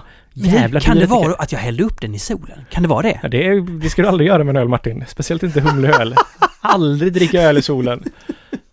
Okej, det blir mer... Åh, kolla vilken liten gullig måsunge som Ja, springer alltså, där. så... Jag kollar den lilla. Ska vi döda den? Nej. Nej. Du, eh, vad jag tänkte på var, eh, men blir det mer likt Nova? Alltså, Ja, men det blir det. Alltså jag... blir det andra sorter som... Ja, men jag tänker att den här september eller så här höstölen Alltså är ju en form av, den ska också vara med den gästen och lite mer klassisk amerikansk helt enkelt. Så det, det blir mer. Tror jag. Får se. Johannes A. Larsson märker att många restauranger idag ofta säljer flasköl, burköl som gått ut på datum. Mm. Borde jag klaga, hålla mig till fatöl och vara lyckligt ovetande eller acceptera att covid har slagit hårt mot bar och restaurangbranschen? Ja, här får man nog känna lite själv vad som är. Det är ju inte alltså... Det blir det ju liksom att vi sätter ett halvår på burkar. Och ibland så köper ju kanske en, brygg, en pub det här när vi har haft dem en månad på bryggeriet. Och så får de ut i hyllan så det är två månader så här. Alltså står det kallt och sådana saker så är ju det här bara ett rekommenderat bäst före-datum. Så att Mm. jag, man får liksom lite känna själv om man säger att oj shit det här är ett och ett halvt år gammal. Har den gått två månader över datum så hade inte jag reagerat. Ja, Stigberg, sen, sen vi fick kyllager så ändrade vi från ett halvår till ett år Mm. på humleöl. Sen är ju inte det att rekommendera såklart. Nej, Nej. men det är mer en rekommendation och man kan ju prata med baren och kanske kan ge lite rabatt men oftast om det bara handlar om att det gått över en månad eller två och den har stått kallt hos dem så är det ju ganska lugnt alltså. Mm. Det, har- Det- Om, det är, alltså, om den är uppåt ett, två år för gammal så är det en annan femma. Just, jag har en fråga till dig. Mm. Eh, fråga från Martin, från mig, för Mm. mig. Eh, Jag behöver inte prata om mig själv i tredje person, men jo.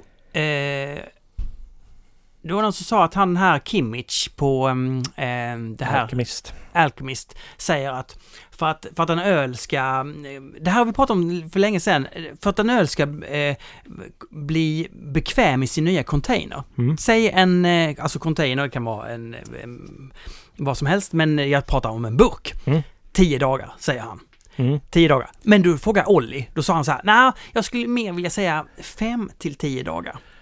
Vad säger du? Jag säger nog mer som Olli också så här att ja men det, det tar några dagar innan det sätter sig liksom. Men vad inte- är det som sätter sig? Jag vet inte, det är jättekonstigt. Jag upp, det här vi snackat om tidigare. Jag upplever ju samma sak om jag för över en öl till en ny tank. Så det är så här, det smakar lite busigt i början liksom.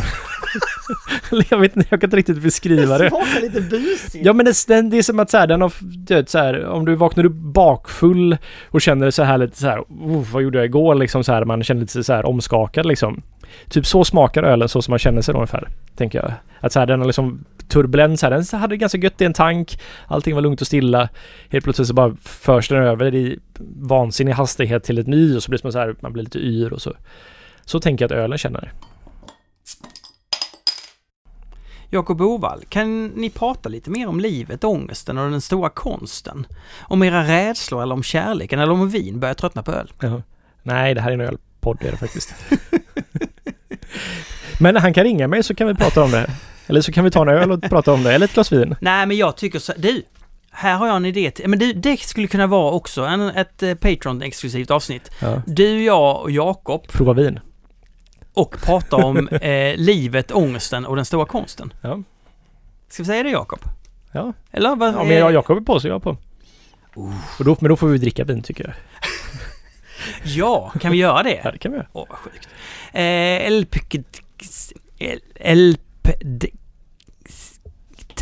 Humle är ju humle. Eh, men finns det någon humlesort som sticker ut mer än alla andra genom att smaka extremt annorlunda? Ja men faggel...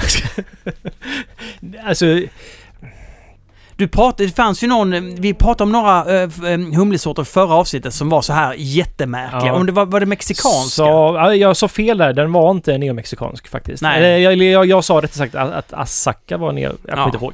Jag sa fel i alla fall. Men de verkar ju vara såna helt sjuka. Precis. Asaka är en... Jag, jag, jag, jag trodde att neomexikanska alltid var dverghumle, men det, så är det inte. Nej. Jag, jag kollade faktiskt upp det här efteråt för jag kände att jag Är var... det svårt, Asaka? Nej, inte, nej Asaka Nej. är inte alls det. Men alltså...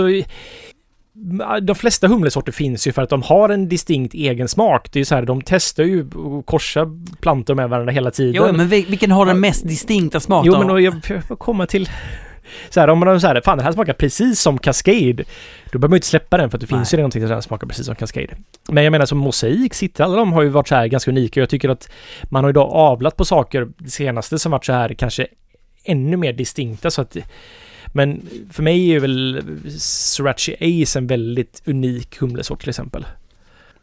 Micke, M1CKE. E. Hur många olika humlesorter i ett öl är vettigt? Finns det någon mening att ha typ sju olika sorter i en öl? Alltså det... Ja, det kan det finnas. Va? Mm, om man vill göra någonting generiskt. Man gör väl, gör väl en humlesoppa Ah. om jag så här vill att det här Ja, ska smaka... Det finns typ sån här Falconers Flight heter den väl? En humleblandning Mm. som är som är, jag tror det är sj- fem i den ena och sen så Falcon 7 är ju eh, sju. Så där vill man ju då, man kan ju... Alltså om du är analyserar och tittar exakt på alla oljorna som finns i humle Mm. så kan du få in olika skördar och så kan du säga att det här är den smaken vi vill ha. Då kan man göra en egen blandning för att precis få den oljekompositionen. Men så jobbar inte jag till exempel. För att vi har inte de riktigt verktygen att analysera. Men om det är ett stort bryggeri så kan du göra det. Ja. Så att få någonting att smaka konsekvent. det är som att blanda viner för att få, alltid få samma, det smakar likadant. Ja men precis. Fast, ja. eh, Nej men så det finns, ju en, det finns ju en fördel att blanda humlesorter för smakens skull och jag brukar nog dra min gräns vid typ fyra där någonstans. Så Nova till exempel har fyra humlesorter som jag, och där är jag väl ganska nöjd med den blandningen liksom. Men annars så är det oftast upp mot en tre, tre är väl ganska vanligt, två, tre och så ibland fyra. Sju då är så här bara för att det är så svårt att veta vad som är vad. Man får nästan vara lite mer vetenskaplig där man ska hitta. Uttriainen, hur har havsöringsfisket och övriga fisket gått i år? Eh, havsöringsfisket har jag tyvärr, jag drog axeln under det. Sen så blev det faktiskt inte så mycket mer. Men jag, däremot så har jag varit på landet mycket. Eh, I och med att jag inte har varit på ölfestivaler varje helg. Och då är det ju vid Vänern jag är. Och där finns inte så mycket havsöring. Men jag har fiskat jättemycket gädda däremot. Och det har gått bra. Fick faktiskt, jag var ute och fiskade i helgen. Fick eh, tre stycken över fem kilo. Varav den största var på 6-7 kanske. Har du grillat dem då eller? Nej, de släpper jag tillbaks. Gädda är inte så gott alltså. Kullan och Paugen, när ska OO brygga sin första Adam-bir? Adam-bir och därmed ta stilen på allvar till Sverige? Vad är det för något? Vad fan är Erdambier? Det är... Jag tror det är någon gammal tysk ölstil som är typ mörk och syrlig. Åh, vad gott. Och typ säkert rökt också. Du, det verkar inte som du tar den på... Äh, Jag- den på allvar? Nej, eller jag vet inte. Jag, jag, jag vet faktiskt inte riktigt vad det är. Jag, jag för mig det är någon sån grej. Men... Eh, jag kan inte ge ett bra, bra svar innan jag vet vad det är för riktigt för öl. Ja, nu tog vi inte domherres fråga och jag, tycker domherre, det, är en, det finns något mörkt, mm, nordiskt, lite farligt i det. Mm. Ta inte den frågan idag. Vi lägger den till högen. Du, jag ser att Fredrik vandrar utanför vår bur som ett lejon som tittar in på oss och bara vill attackera oss. Mm. Är det dags? Ja, det är det. Nu är det dags för Fredrik att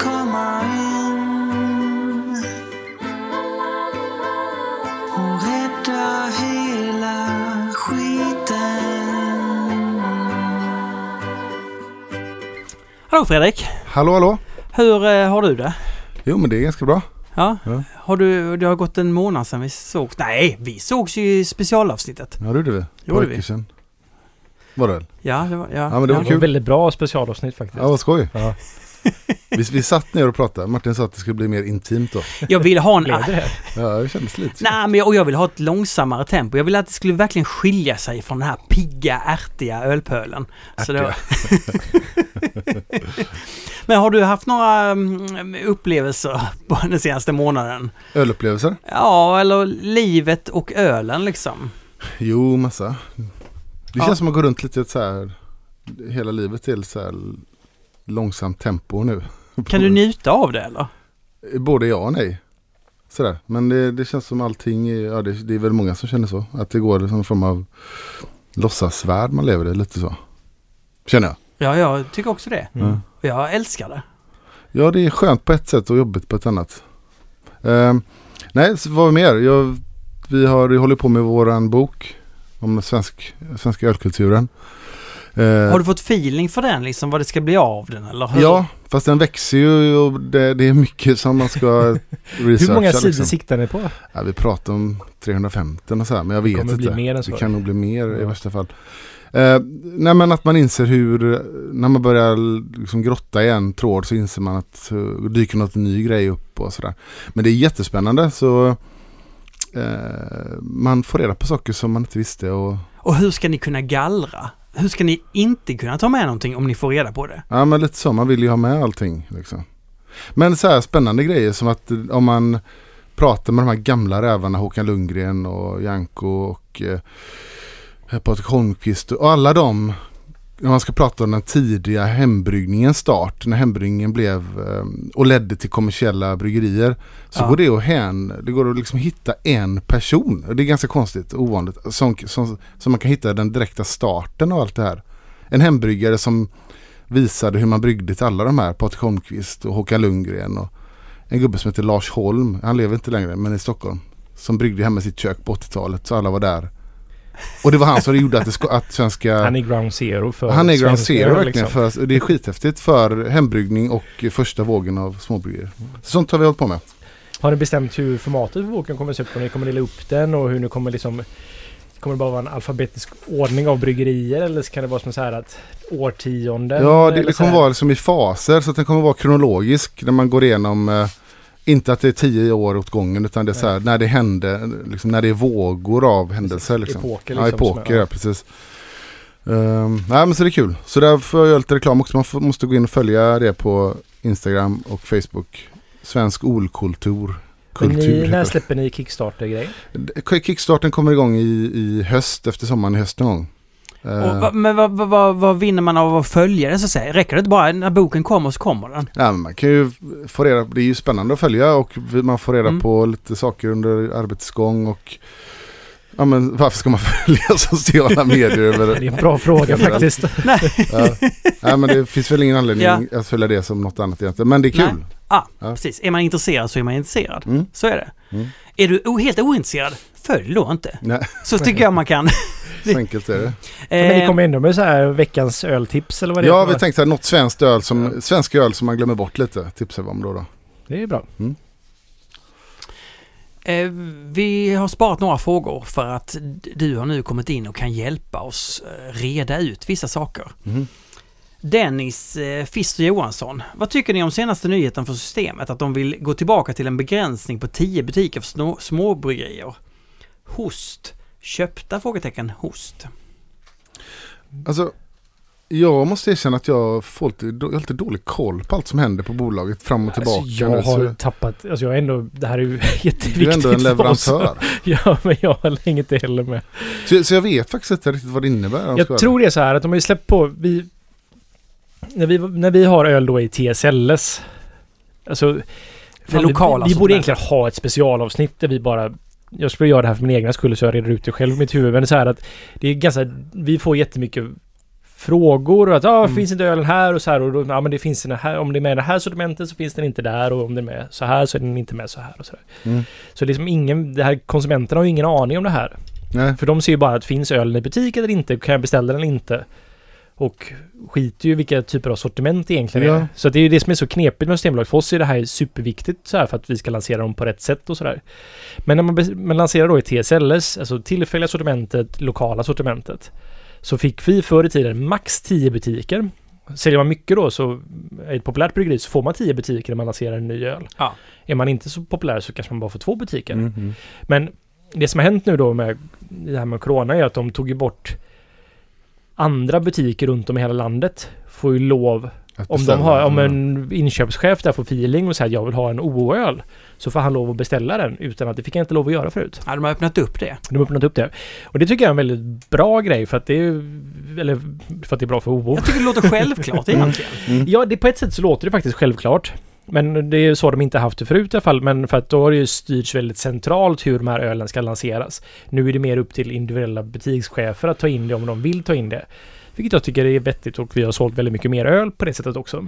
Men, det, men det går ett stick i stäv med bolagets filosofi Ja, men och politik och det blir känsligt. Ja, fast man kan också, Kan säga, bli. man kan också säga så här. Jaha, ska OO ta över hela Sverige? Tänk de lokala bryggerierna utanför Piteå. Är det inte bättre att de har tillgång och att du inte har tillgång till det? det på ett sätt kan man ju bevara det lokala genom att ha det lite Man kan ju så. vrida och vända på det här, vad som är mest demokratiskt och vad som är mest rättvist mot det hela. Men hur man än vrider och vänder på så Systembolaget är ju en konstruerad marknad så det blir aldrig riktigt så att man må, Det finns Mm. ju regler och Mm. det, jag, jag vill ju mest bara ha, för att det som jag tycker är jobbigt med Systembolaget är att jag kan tycka att det här ändras hela tiden. Och det här är vår spelmarknad för vi kan sälja absolut mest öl. Och det kan vara, jag litar aldrig på att någonting kommer vara så här om ett år. Eller för att de, de, Mm. de vet själva inte riktigt vad de håller på med känns det som. Så att de ändrar reglerna för att det passar dem. För att det passar bryggerier. Men Olle, det finns väl inget som är beständigt? Nej. Nej. Nej. Alltså det är väl ändå, de speglar väl livet på ett väldigt... Jo men det är så här att om du ska lägga upp en strategi så här, här ska vi arbeta med Systembolaget så kan det Ja. vara som att så här, oj nu är det här andra spelregler. Ja, men en statlig aktör kan ju inte ändra reglerna för mycket för snabbt. Det Nej. blir ju konstigt. Men det har de gjort med TSLS-sortimentet Mhm. väldigt mycket. Men just nu så känns det som att, vad fan var det, 180 öl som lanserades i TSLS förra månaden. I och med att det är ju det enda sättet vi kan sälja öl nu i coronatiden. Ja, Och det var ju för mycket för Systembolaget tror jag. ja. Så att jag vet inte, de, det kommer ju säga, efter det här så misstänker jag att det kommer bli någon förändring. För att... Ja, att det, det, mm. det, att det lanseras 180 öl i TSLS tror jag inte riktigt det kan. Nej men det finns ju göra andra saker som är lite negativa. Att det går inte att beställa grejer. Ja, men det är ju då, det här är ju då det som är... Så TSLS-produkter går ju att beställa som vanligt. Så att, men det som inte går att beställa, och jag fattar inte varför, det är TSE, alltså exklusiva Exklusiva. sortimentet, så här engångssläpp. De hamnar i butiker men de är inte beställningsbara via... Så vi, för oss är det så här, varför ska vi ens lansera öl i TSE nu? Vi får ju Mm. bättre spridning av att bara lansera TSLS. Mm. Ah. Mm. Så TSE-sortimentet är ju då så här, det är ingen idé att ens fråga dem längre om Nej. för vi säger varför ska vi göra det? Det är bara mycket lättare om vi bara släpper i TSLS. Så att- Ja, Jag vet inte riktigt vad, för de, de har också startat någonting som heter TST och TSV som är tillfälliga sortimentet tid, till- tillfälliga sortimentet volym. Och om du Sen så vet jag att om så här om du de har fasta sortimentet offertförfrågningar ute så kan vara så här första platsen att du får en fast position då. Andra platsen och tredje platsen kan vara att du får en i TST eller TSV. aha. Som är som en så här, men oh. inte det för säsongs... Eller det är så här... Jag fattar inte vad de håller på med Nej. helt enkelt. ja, Jag, men vi har för lite kunskap. Det vi har för lite kunskap men det är också så här jag... Erik Ja. Stålgren undrar om vi eh, vurmar för en nedläggning av Systembolaget eller bara utöka med gårdsförsäljning. Jag som flyttar ut så liten håla är väldigt glad att det finns ett litet systembolag där. Jag betvivlar att det skulle öppna en bra ölbutik där om systemet skulle förintas. Eh, hur tänker ni? Eh, jag tänker så här, som producent, även om jag gnäller jättemycket på Systembolaget, så är det väldigt smidigt för oss att sälja öl på Systembolaget. Som producent så gillar jag Systembolaget för att vi får faktiskt lov att sälja ganska mycket öl på ett sätt som konsumenten får en det blir inte så många mellanhänder och det blir inte så mycket påslag så konsumenten får en produkt för ett rimligt pris. Vi kan tjäna pengar och vi har en förutsägbar Mm. försäljning liksom. Så att jag, i det stora hela så gillar jag Systembolaget som producent. Om jag tar på mig konsumenthatten så tycker jag väldigt illa om Systembolaget. Mm. För jag tycker att det är väldigt dåligt utbud på Systembolaget och det är ingen angenäm upplevelse att köpa öl, inte inspirerande på något sätt. Nej.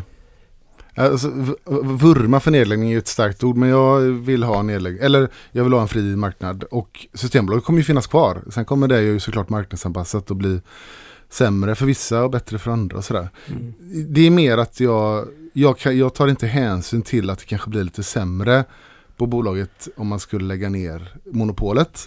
För jag tycker i princip, princip att det bara är fel. Mm. Så- Och jag är lite, jag är inne på det också som konsument. Och jag, jag är ju absolut för ett starkt systembolag som har hela marknaden.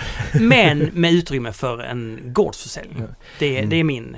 För jag menar så här, har man ett ölintresse, ja man bor i en liten by någonstans och inte i en storstad som vi gör, så det kommer ju såklart inte dyka upp en lokal speceributik med öl där liksom. Det kanske kan bli så att någon vet inte så här, om man har någon form av specerihandel liknande, att de tar in lite öl och sådana saker. Men det kommer inte bli lika bra som Systembolagets utbud Nej. kanske. Men däremot så kommer det ju finnas webbutiker för om man har ett ölintresse som man kan beställa öl Ja. på.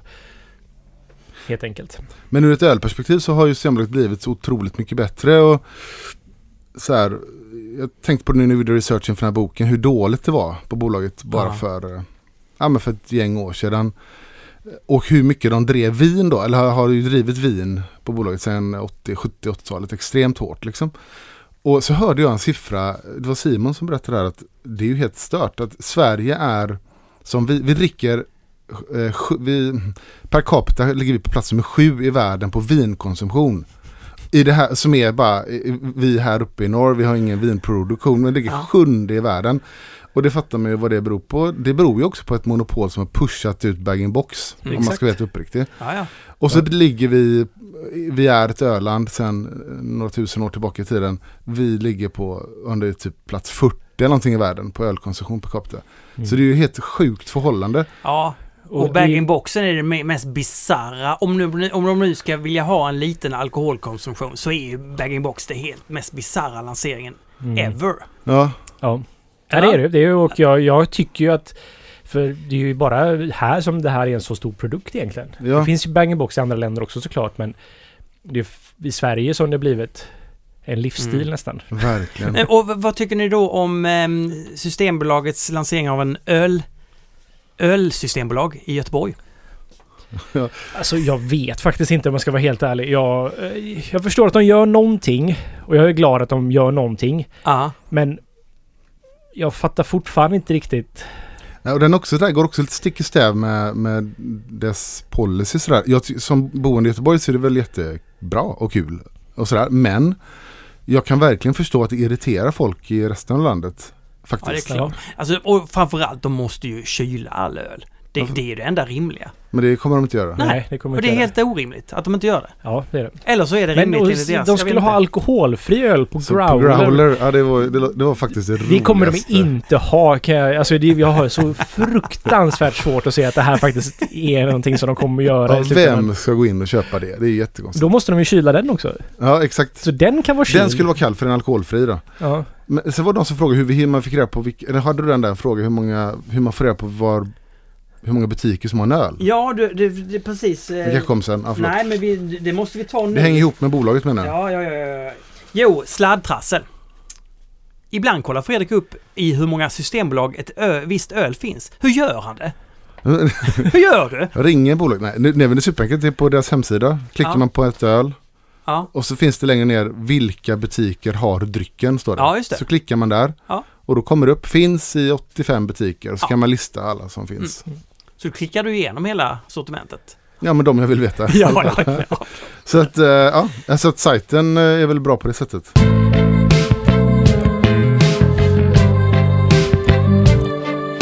Pontus Fredriksson undrar När har ni känt er som stoltast i arbetslivet ölrelaterat? Gärna exakta ögonblick. För min del är det när jag, gjorde, när jag gjorde den här filmen med måsen som eh, blir attackerad av en blixt och så åker en burk ner och så blir det disco. Eh, där, där, där hände någonting. Där hände någonting som jag gjorde att jag hittade, shit det här är vad jag ska göra nu. Så att rent ölrelaterat i arbetslivet så är det där jag kan få vara konstnär och hitta mitt, eh, eller ett uttryck för Stigbergs. Ja, just det. Jag har haft tillfällen då jag så här blivit eh, liksom av äldre bryggare accepterad på ett sätt som att så här att... För jag kände länge att det fanns en form av så här att man var inte utbildad, man kom och gjorde någonting, man gjorde en konstig stil som gick stick i stäv med så här vad som var klassiskt ansågs vara bra öl liksom. Men att så här... Ja men när Patrik eh, frågade så här, vi pratade någon gång och så här, vi pra- så här och då kände jag, ja men så här att man, ja men man, jag, man ses som en person som, ja, men jag känner mig delaktig i det här Mm. yrket nu på någon så här form av, Bara för tydligt, Patrik, eh, på, Holmqvist. ja, precis, eh, som är mm, Nyköping, Nyköping. Brewing Company. nu och som Nils Oskar tidigare. tidigare, just det. Bara så vi vet. Jag Ja. kom på en grej, jag skulle, han, jag har lite öl från dem Ja, som vi skulle, jag skulle ge till er. De står i vår kylcontainer. Och innan det Alafors, innan det Källefall, så han har ju Ja. varit Ja, med sedan just start. det. var Nej, men- ditt stoltaste. Ja, men jag fick så här någon form av så här att det blir så här att okej, jag tillhör samma skrå på något sätt så här att man fått den här att ja men eh, acceptansen på något Mm. sätt så här att man vet att ja men jag, jag, för jag har alltid känt mig lite utanför som en udda fågel på något sätt liksom. Mm. Då känner man ja men de har ändå lyckats med att Cool. Det är coolt. Jo, Ja. Fredrik? Eh, När, jag- när, när du vann, eh, när du blev eh, i ölkunskap. Ja, nej, nej, då var jag stolt. Fast det var fånig grej. Nej, men en grej som jag faktiskt är väldigt, som var väldigt kul och som jag blev stolt över eh, var, jag vet inte vilket år det här var, 2010 kanske? Alltså när eh, jag var inbjuden till, eh, eller fick en frå fråga om jag kunde komma till Carlsbergs, det var ett lednings, ledningsgruppsmöte och de skulle ha ett innovationsmöte i vart fall. Och så ville de att jag skulle komma och prata om öltrender eh, och ölinnovation, vad som hände i ölvärlden och sådär. Eh, och eh, som ett jobb då. Så åkte jag dit och så pratade jag och så pratade vi om, eh, eller jag gick igenom så här trender vad som gick. Men så kunde jag inte låta bli att, för jag var så irriterad på att de inte skötte Carnegie Porter som, Carnegie, som Carlsberg äg, har ägt jämt. Eller Ja. sen de blev Carlsberg i Sverige. Sen de köpte Pripps. Det varumärket, det var ju Sveriges största liksom, och, och enda kända ölmärke utanför världen Mm. eh, under lång, lång, lång tid. det är ju det äldsta varumärket som är fortfarande aktivt Ja, vi har precis. i Sverige. Eh, och, och då tänkte jag ska jag ge dem en känga sådär. Så, och då hade jag en idé så att jag, som jag presenterade på den här workshopen. För att då jobbar de med Brooklyn och Garrett Oliver. Så då gjorde jag, gick jag igenom så här, men ni missköter ju det här. Ni har ju ett av världens starkaste ölvarumärken i ölkretsar då, Mm. eh, tio år sedan. Ni borde göra ett öl, en specialutgåva av den. Eh, ni samarbetar med Garrett Oliver, låt han göra receptet, lägg det på fat, för det finns en fattrend. Ehm, och eh, extra starkt liksom. Och då kom hon marknadsdirektören Kristina Körmendi tror jag kom fram till mig efteråt och så sa hon Det ska vi göra, hon. Och sen så släppte de i det här Carnegie jubileumsölet. Om ni minns den här storflaskan. Mm, ja, jag minns det. Jättebra den. Eh, Jag hade kvar sen så glömde jag den någonstans i en flytt. Mauro Marino Jonsell. Jonsell. Vad tror ni om en Bloody Mary-saison? Pepprigt och lätt syra samt sötma från tomaterna. Lite sälta, lite syra. Jag säger nej på det. Det är nej från dig ja, här, ja. nej, nej ja. på det. Det låter, det låter inte genialt Alltså eller? jag älskar Bloody Mary, det är svingott. Men på vilket sätt skulle en saison vara... Varför skulle det här... Vi pratade om syfte förut Martin. Ja, Vad är syftet med det här? ja, men, Antingen men, så har du en bra saison eller så har du Ja, en bra men, men Bloody om man gör Mary. en kettle sour då med det här? Men varför ska man göra det? Man kan ju blanda en drink som är Bloody Mary, det är svingott. Du kan göra en saison, det är svingott. Varför ska de två... Det finns inget syfte med Ja. att kombinera dessa två. Men Fredrik, du kan väl säga emot det här lite? Ja, men absolut att man ska göra det. Nej, jag, jag säger nej också, men utifrån mer att saison är ju någon fan essensen av balans och, och subtilitet, så, så här, fina smaker och Ja. sådär. Och jag förstår teorin att saison skulle vara, man kan ju ibland säga att den är lite pepprig. Men den typen, den har, den är, den har ju väldigt subtil pepprighet. Ah. Om man skulle blanda i en massa tomatjuice och skit skulle det ju försvinna med en gång. Men vad Alltså, så tror det- ni om en gåse då? Ja, i så fall. Ja. Alltså, så jag, jag säger fortfarande nej på det. Jag tycker fortfarande så här, låt Bloody Mary vara Bloody Mary och en gåse vara en gåse. Men gåse har redan sjunkit ner så långt i förstörarträsket så där kan man ju fortsätta förstöra. Gör en Bloody Mary med gåse. Humledagboken är Quake det bästa som har hänt sen skivat bröd. Som hembryggare tycker jag det är kanon! Men det kanske har sina baksidor. Vad är, vadå? Quake? Vi, vi, vi, vi, vi pratar väl egentligen... eh, Det är, väl- det är väl bara lite... Det är lite förvirring kring Quake känner jag. Det är så mycket diskussion om Quake som blir lite konstig. För att man pratar om det som att det vore en ölstil, det är det inte. En gäst. Det är, det är ett ord för gäst. Så Ja. folk säger här, jag ska använda Quake-gäst, jag ska använda gäst-gäst, betyder det. Mm. Och det är ju ingen stil. Utan, Och vad är Quake-gäst närmast? Är det närmast... Eh, Alltså, det är ju väldigt få som, alltså gästen som man använder till, som man, man har hittat då som var så här gammal Quake-gäst då. Den är ju fantastisk den gästen. Det är ju en, det är ju det är ett unikum inom gäst liksom. ja. Det är väldigt få som brygger Quake idag skulle jag säga. Om man Mm. skulle se det som en ölstil. Det här liksom ja, som, farmhouse. som norsk eh, sån farmhouse Med en Ja. som filterbädd och liksom att man inte Mm. kokar och sådana saker. Det är, Mm. det är väldigt få. Sen det är väl de Ja. i eh, Oslo, där, vad heter de? Det är- Ekotid. Ekotid, ja precis. De, de gör ju det på ett traditionellt sätt och sen så görs det på bondgårdar. Men annars så är det att man man försöker bara liksom att använda den här gästen så som man hade bryggt en IPA annars liksom. För Ja. att den är effektiv. Och, Ja, det är en jättesmidig gäst. Den ger sig på två dagar. Du kan skita i temperaturkontroll. Men det blir inte en Quake för det. Nej, nej, men okej, vi, vi kallar inte det för Quake, men just att gö- jobba med den gästen, kan det vara det bästa som hänt sen skivan Det finns någonting där som verkar vara väldigt intressant med den här gästen. Ja, det, det verkar väldigt många också stora bryggerier har hört i USA, så här kommersiella som börjar liksom Ah. eh, experimentera med den för att den skulle som sagt spara mycket tid och sådär. Så att eh, jag vet inte, nej det är inte det bästa som hänt men eh, den Men låt bli att kalla det Quake. Det är väldigt intressant med en hur som helst. Och jag menar så här, jag faktiskt drack några Gbg Beer Week när som Ja. Spike gjorde. Jävlar vad bra den är. Ja, den, jag tycker också den är jättebra såklart, kanske jag är biased, men den är lite underskattad tycker jag. Men den är så, jag tycker den är väldigt, väldigt snygg och den har de här tonerna som Quaken ger. Och Mm. den har liksom örter och, ja, jag tycker den är skitfräck. Men den är för, för svag för dagens consumers.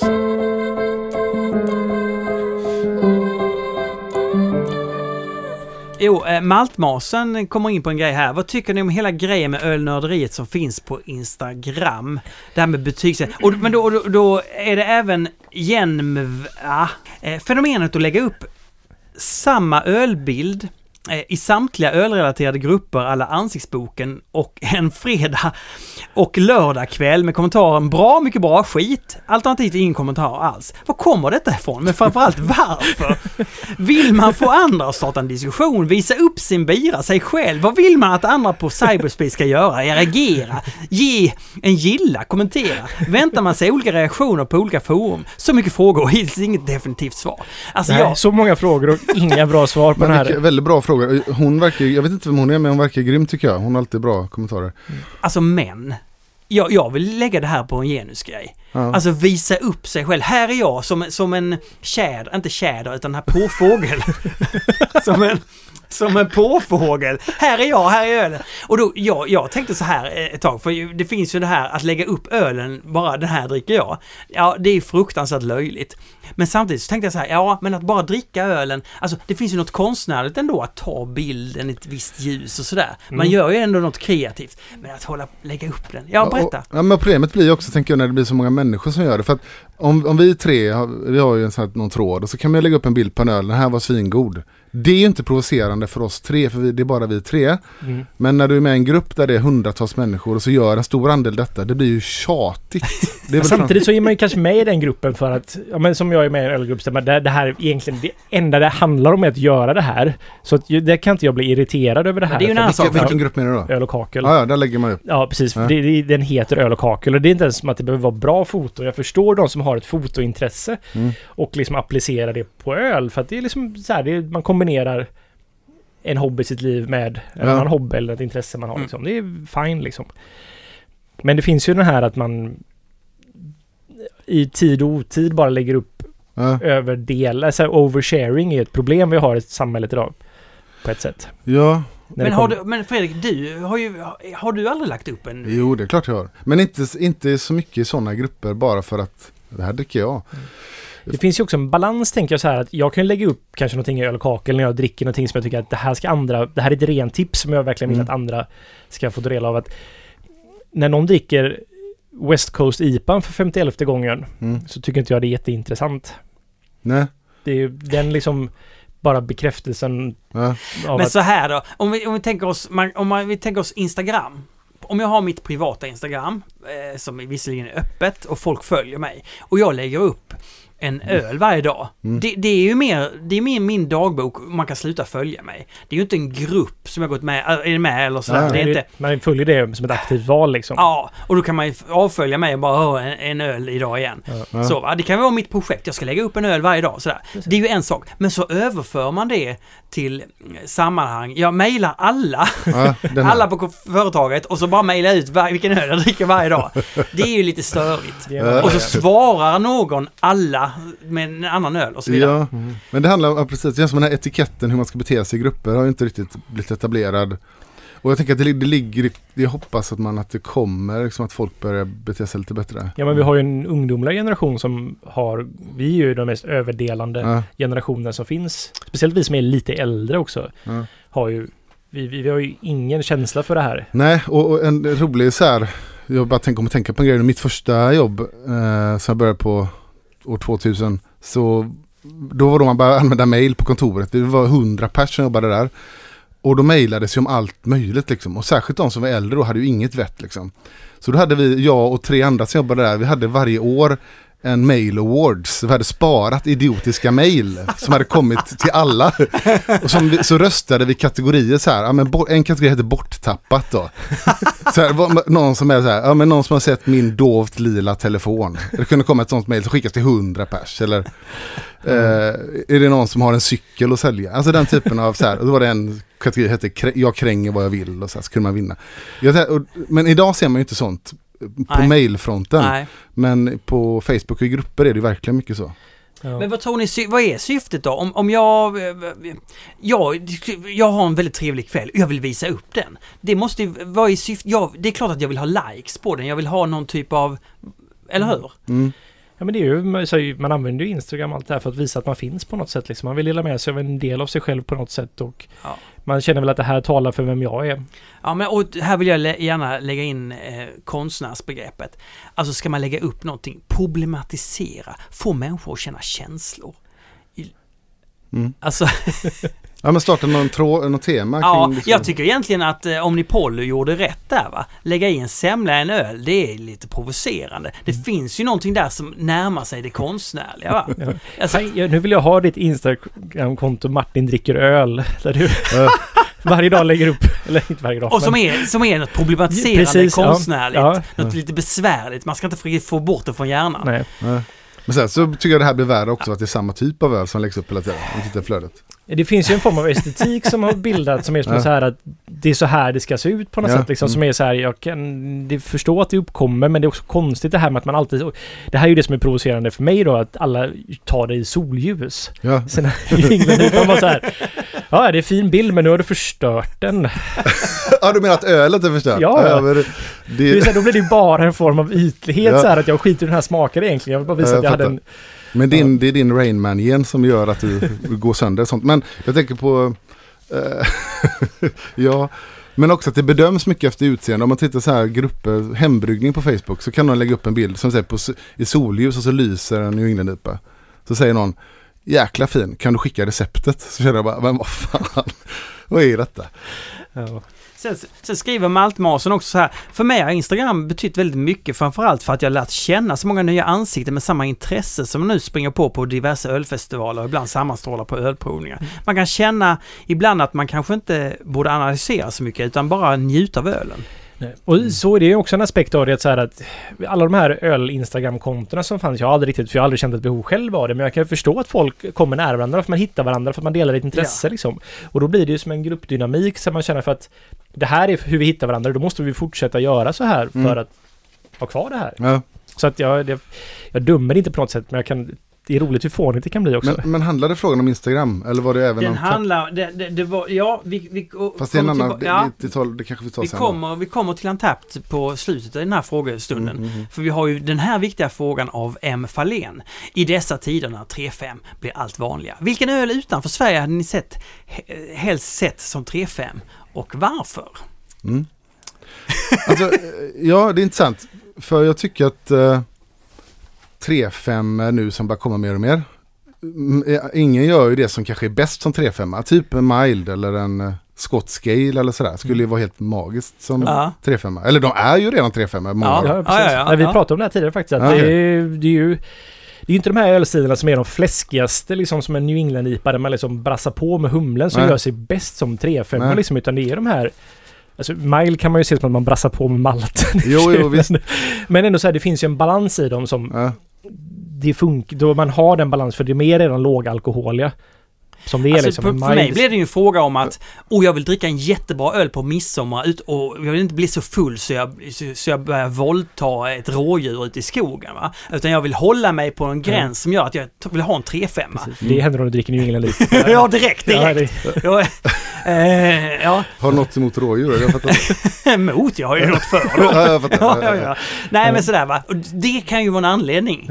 Men jag hade jättegärna sett typ Saison DuPont som 3-5. Jag Ja, det tror hade- faktiskt det hade funkat. det Det, är liksom funkat. så här...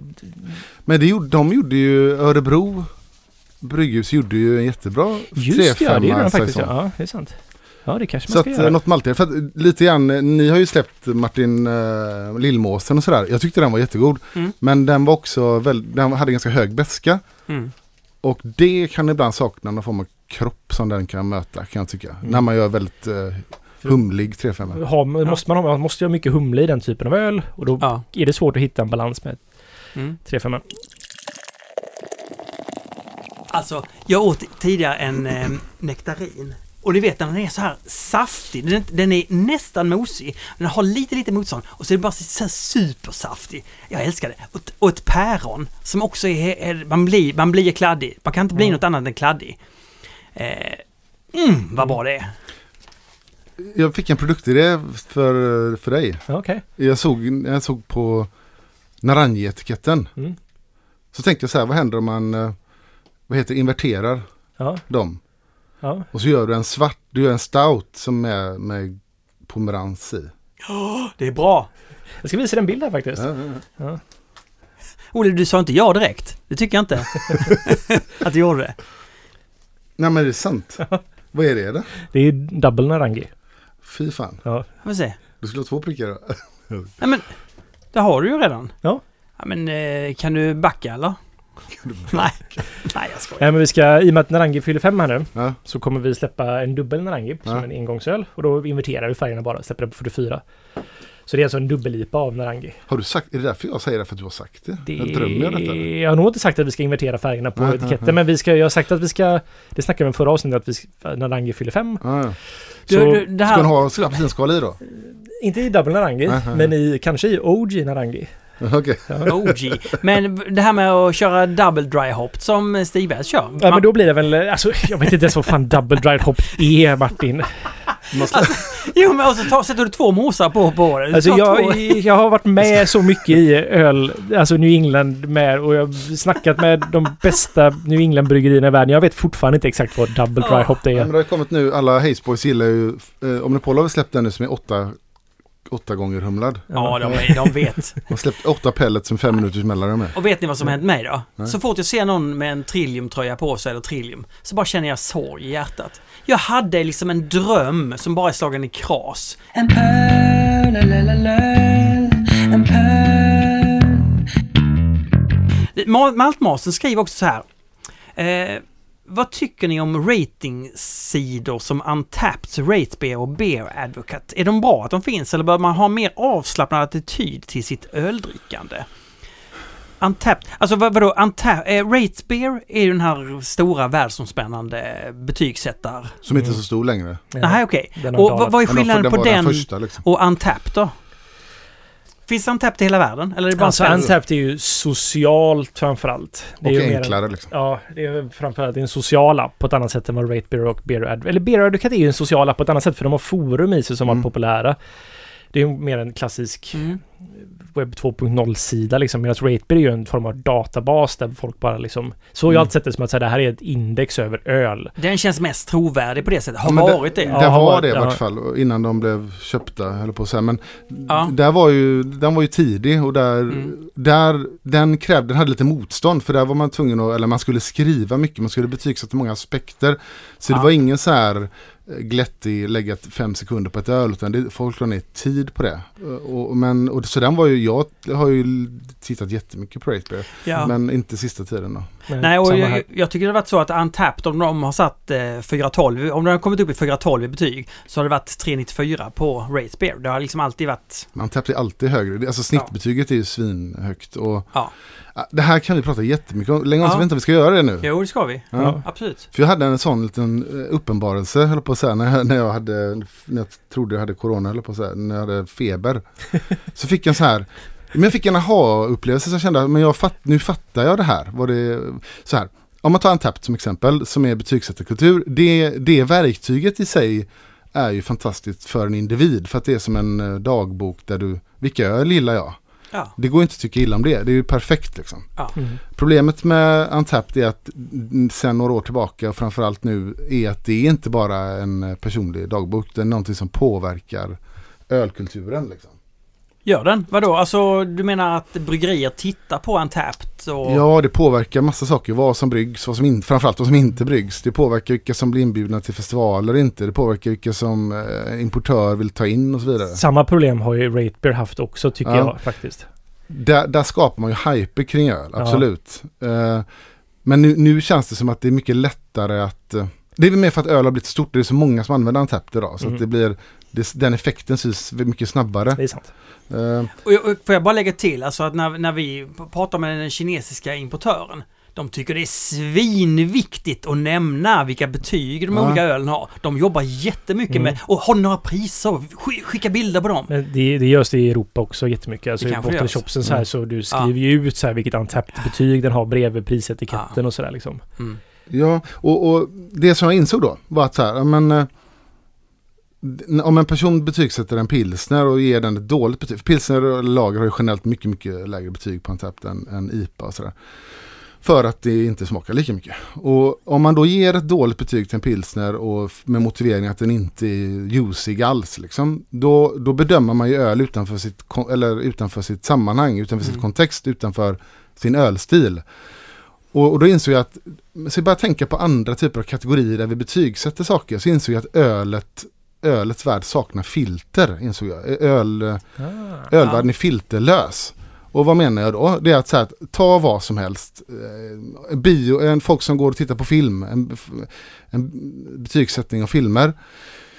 Då är det så att eh, kulturella Karin, hon går inte och titta, hon går inte ens och ser Terminator 5 och ger den en överstruken etta. För hon vet redan innan att det inte är hennes typ av film. Liksom. Och någon action, någon som bara gillar action går inte och ser en tjeckisk stumfilm och ger den etta för att den var skittråkig. Vi slipper deras åsikter, förstår ni vad jag menar? Mm. För att det filtreras bort naturligt. Det finns ett naturligt filter. Det finns inom vin. Är man en bag-in-box eh, drickare så köper man inte ett bordeauxvin för 600 kronor och, och klart tycker att det var lite strävt liksom, och ger den etta. För att priset är filtret där och intresset är filtret. Mm. Och, och någon som bara är jätteöl, vinintresserad som köper dyra viner och, och kan mycket om vin går inte och köper en Åkesson eh, bag-in-box för de vet att det inte är min grej. Nej, de känner inte behovet av att jag måste testa alla Nej. boxviner som finns på Systembolaget. Precis, och, det, och så är det med allting, eh, tänker jag. Det, det är så inom mat. Man går inte till en pizzeria och ger den en etta för att man inte gillar pizza. Du går inte ens dit. Men problemet med, med det som är då, som är både det fina med öl och problemet är att öl är inkluderande. I princip alla har råd att köpa en öl. Mm. Eh, det är demokratiskt liksom. Mm. Och då gör alla det just nu i dessa tider. Man köper det som man inte har provat eller som är nytt. Och så betygsätter man bara hur gott var det här. Och det sätts utanför sitt kontext. Och så inser jag att det, det är så unikt inom öl och det ser man inte inom andra områden. Eh, vi kan ta massa exempel. Spelsajter när folk betygsätter dat dataspel. Liksom. Men när döttrar spelar en massa hästspel. De, när de såg in och läste vad finns det för bra hästspel så slipper ju de ju en 15-årig kille som bara sitter och spelar shooterspel. Han går inte in och betygsätter ett hästspel för han spelar inte. Du menar att det finns massor med felaktiga betyg Ja, och det, det, det här leder till att det finns en massa där. Det, det filterlöst innebär att man sätter bara hur gott tycker jag att det här är. Ja. Problemet med det är ju att det, då blir det ölstilar som trycks ner mer och mer och mer hela Mm. tiden. Och Det vissa är, bara aggregationen av allt det här blir det. Alltså att det Ja. aggregerade informationen om det Mm. blir att det blir Och vil, vilka ölstilar, är det Pius Pilsner som förlorar på detta eller vilka? Nej, men jag var inne och tittade på era Ja. två bryggerier eh, för ett tag sedan. Jag vet Ja. inte om det gäller fortfarande. Vad som har sämst betyg av alla era öl på Antapped. Ja. Mm. Ja, vill ni höra? ja. Eh, vi tar OO först då. Eh, eh, Olles sämsta öl. Det är Äkta Pils, Hopback, Bohemia och Pivot Pils. Av de 57 öl han hade när jag kollade detta så låg de i botten. Jag tycker För- ju äkta pils är den bästa. Men Det är ju mina fler- favoritöl. Flera av de här är de bästa. Det är det jag menar, det blir upp och nervända världen. St- ni kan bara gissa vad som är Stigbergets sämsta öl. Vill du gissa? Den här skotska ölen jag gjorde en gång i tiden. Eh, ja, We Heavy ja. Ja, ja. Så, så var det det? ja, ja.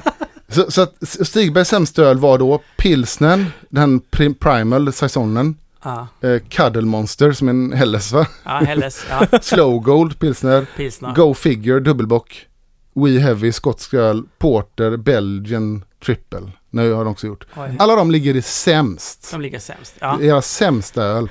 Om jag ska vara helt ärlig, den We Heaven var inte sådär jättebra faktiskt. Nej men det är ointressant. Just, jag, okej det är inte ointressant. Men, men jag, det finns ju ett mönster här som är väldigt, väldigt tydligt liksom. Och då menar jag så här.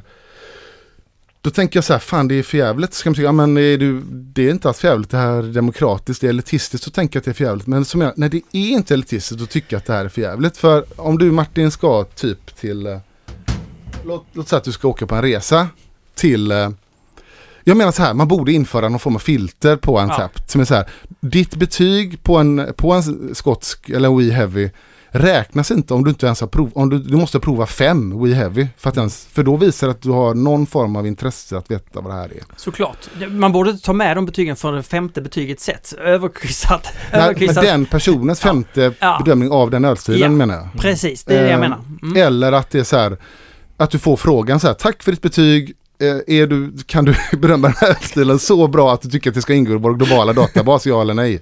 Ja. Nej, det kan Ja. man fråga för folk säger ja då. Men. Ja. Och de är så här, om du ska till Mm. Berlin Martin och, Ja. och, och du har aldrig varit där, så går Ja. du in på en sajt så här, du vill ha Berlin-tips.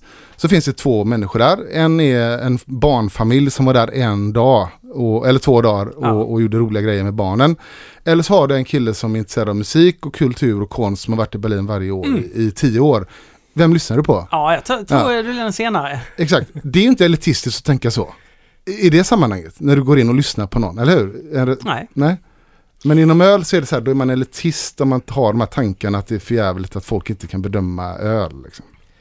Förstår du vad jag menar? Jag är helt Ja, jag med. förstår mig. Jag är helt med. Och jag, nej men absolut. Och där var ju Rate Beer inne på ett eh, korrekt spår så att säga. Att, Ja, alltså lite som Olle sa, det, visst det fanns ju fel med den också, men det var ändå någon form av ett mycket större motstånd. Att det krävde mer av, av konsumenter och de var rätt kunniga, många av dem som var inne där. Precis, och de viktades betygen på ett helt annat sätt så man bedömde in, man vet ju inte hur riktigt, men man bedömde Nej. in då till exempel hur många ratings som någon hade gjort och sådana Ja. saker, hur mycket ett, hans betyg eller hennes betyg viktades då, eller hur viktigt det här var för den här om det, om jag bara Mm. varit inne och gjort 10 och gett 5 till allting. Kanske inte min femma är sådär, Ja, just det. står Och då- så högt i lag liksom, för, som en annans femma skulle göra. Precis. Och då är det så att det är IPO och Stout som är bäst eller? Impstout, Iper och eh, vissa suröl då. Ja. Ja. Eh, För det som händer är att det blir en likrikt, eller Precis, allting blir ju blir samma Mm. fåra. För man ser ju och jag menar så här, Ratebear hade ju problem med att det gamades ja. av så här att man, man såg vad som var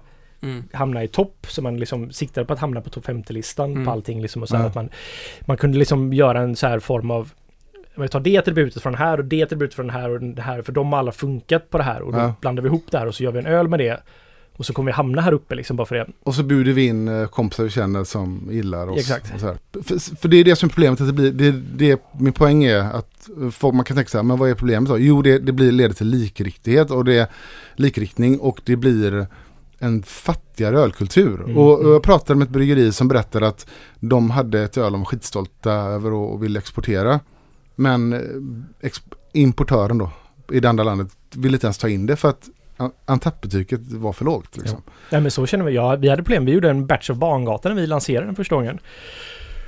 Som jag faktiskt inte blev så jättebra. Vi la den bara på fat och jag var så här, fan, okej, den blev faktiskt inte, det blev inte dålig på något sätt. Men jag vill fortfarande göra Bangatan. Eh, men där hade vi ju problem sen att så här, fan, vi vet inte vad vi kan göra för att vi vill inte, vi kan inte sälja Bangatan för att den har för dåligt på export till exempel. Ja. Det är ingen som vill köpa den för att den har, Narangi mycket högre betyg, 50-50 mycket högre betyg. Men vi låg ju på där och gjorde Bangatan i alla fall liksom. Mm. Och nu har den återhämtat sig på det sättet. Ja, så här, men det. det var faktiskt Mm. ett problem. Ja. Och jag det tråkigt, jag kan inte bara ge upp den här. Det är ju bästa namnet vi har. Jag älskar den här tanken med vad jag hade med Barngatan. Ja. Liksom. Nej, och så, det påverkar vilka som blir inbjudna till Det är- festivaler. precis, det påverkar det- massor grejer. Mm. Det är liksom så här, du har inte råd att sticka ut liksom. Och göra vad du känner för alltid. Nej. Utan du måste hela tiden... Alltså vi jobbar ju så här och det är ingenting jag... Alltså jag är varken stolt över men jag skäms inte för det heller. Så här, vi har ju så här att vi har vår kvot med IPA vi måste brygga för att vårt företag ska överleva. Ja. Men det är som ett medel för oss att kunna brygga annan öl också. Mm. Och försöka hitta en balans däremellan. Men det tråkiga, Men- är, det tråkiga är ju för att det är så här, öl... Alltså det är ju det här problemet att öl är ju så alla... Och jag tror också det finns en så här ölnördar, om man får vara lite fördomsfull så här, så är ölnördar lite av completionists. Att de så här... Det? Alltså, Completionist. Men man pratar om det liksom så här, nu vet inte om jag uttalar det rätt, men så här att kompletteringsbesatta liksom. Eller så här, de vill ha, om det, de vill testa allting i någonting. Mm. Det är som så här, det är som samla tågbeteende. samla, ja. ja. det är samlarbeteendet så här, man vill testa allting. Mm. Så därför fin, har man inte den här man pratar om det så här typ i sociala medier, folk, folk använder Twitter till exempel. Ja. Det är för de som bara som har ett organiskt flöde och så tittar de in och så får de en överblicksbild över vad som händer just nu. Och så finns det de som ska läsa allting som alla Ja. följer liksom. Och det är svårt idag för att det, allting är ju som, mycket, org- liksom. liksom Jag pallar inte längre. Jag pallar inte Nej. den här demokratin. Men jag tänker då att så här, ölnördar generellt sett ofta har den här grejen att Ja, de vill testa alla boxviner som finns liksom i stort ja, sett. ja. Och de... eh, men... Och de tänker nog själva inte på att så här att... Ja, de har ju rätt att ge ett betyg, såklart. Ja, men det problemet är att det räknas. Det räknas in som Ja. betyg som alla andra. Så för mig är det som att jag... Alltså jag följde Ratebeer förut. Jag hade det som en pålitlig källa till information om för jag, men jag tyckte att min smak stämde ganska bra överens med betyget som en öl hade fått där. Jag tycker det kunde finnas, i USA så var det alldeles för höga betyg på vissa saker och Mm. i Europa var det alldeles för låga betyg. Det fanns den problematiken där också. Men Untapped, jag litar inte på Untapped för fem öre. Men ska jag- vi inte starta en egen eh, ny? Ja men hur skulle man göra det då? Alltså, det här är någonting som jag, i och med att jag är gammal webbutvecklare så, här, så jag, jag har faktiskt arbetat på, innan Untapped kom så arbetade, gjorde väldigt många tror jag, höll- hade sådana här liksom egna projekt så här för att man tyckte att det fanns problem med Ratebeer. Ja. Men jag gillar ju, om man tar det bästa från Ratebeer, alltså databasen som är liksom ganska hårt modererad. Det Mm. finns folk som har admins över det här som ser till att det inte blir tio registreringar av en öl till exempel som det blir på Untapped. Det är ju katastrof där och det är mycket miss. Jag, jag försöker inte ens rätta till det här för O längre. Nej. Speciellt inte sen vi Ja, det är olika namn som kommer Alltså in? Symologic, vad fan, Ja. det får inte ens vara en egen Ja. Alltså det blir jättekonstigt. Ja. Men man gillar ju databasbiten, att så här bara den allmänt... Att det finns en databas över all världens producerade öl. Ja, Det är ju en väldigt fin grej. Och det är väldigt, absolut. däremot så kanske inte man ska gå in och kolla där för betyg på det här liksom. Nej. Det jag saknar är så här, okej, vad, är, vad är de bästa Hellesarna? Och då vill jag så här, och då vill jag bara se folk som gillar Helles Ja. och som dricker Helles. Men då ska vi ju plocka ut eh, hundra människor i världen som är riktiga Hellesnördar. Ja. De får kurera det här. Ja men någon Och- sån där, men... Problemet är ju vad man ska, hur man ska lösa detta på ett så här, om vi tar Rotten Tomatoes. Ja. Det är en, en pålitlig, det är bättre än IMDB på något sätt liksom. Där finns det ju två skalor. Vad kritiker tyckte om den här, vad publiken tyckte om det där. Mm. Så det är en som är liksom för professionella, Mm. alltså betyg som sätter betyg på filmer. Mm. Vad de tyckte om någonting och så kan man se vad en gemene man tyckte om det. Det. Det finns ju en form av... Då skulle man ju kunna se det som att så här, om man har en sån här ny tjänst och det här liksom, så kan man ju ändå någonstans göra det som att Ja, men du har recenserat 100 Helles här nu. Mm. Du har auktoritet kring det här. Ja, just det. Så det finns ju någonting på Mm. Beer som Mm. heter Bros och någonting som är... och det finns ju en poäng i det liksom att så här att ja men här finns det någon som har auktoritet på det här uppenbarligen. Och man kan ju då sätta en gräns på det som att så här bara för att du har druckit 100 Helles så behöver du vara expert på det men du ändå Mm. du vet vad det är för något förmodligen. Ja, precis. Då kanske det betyget...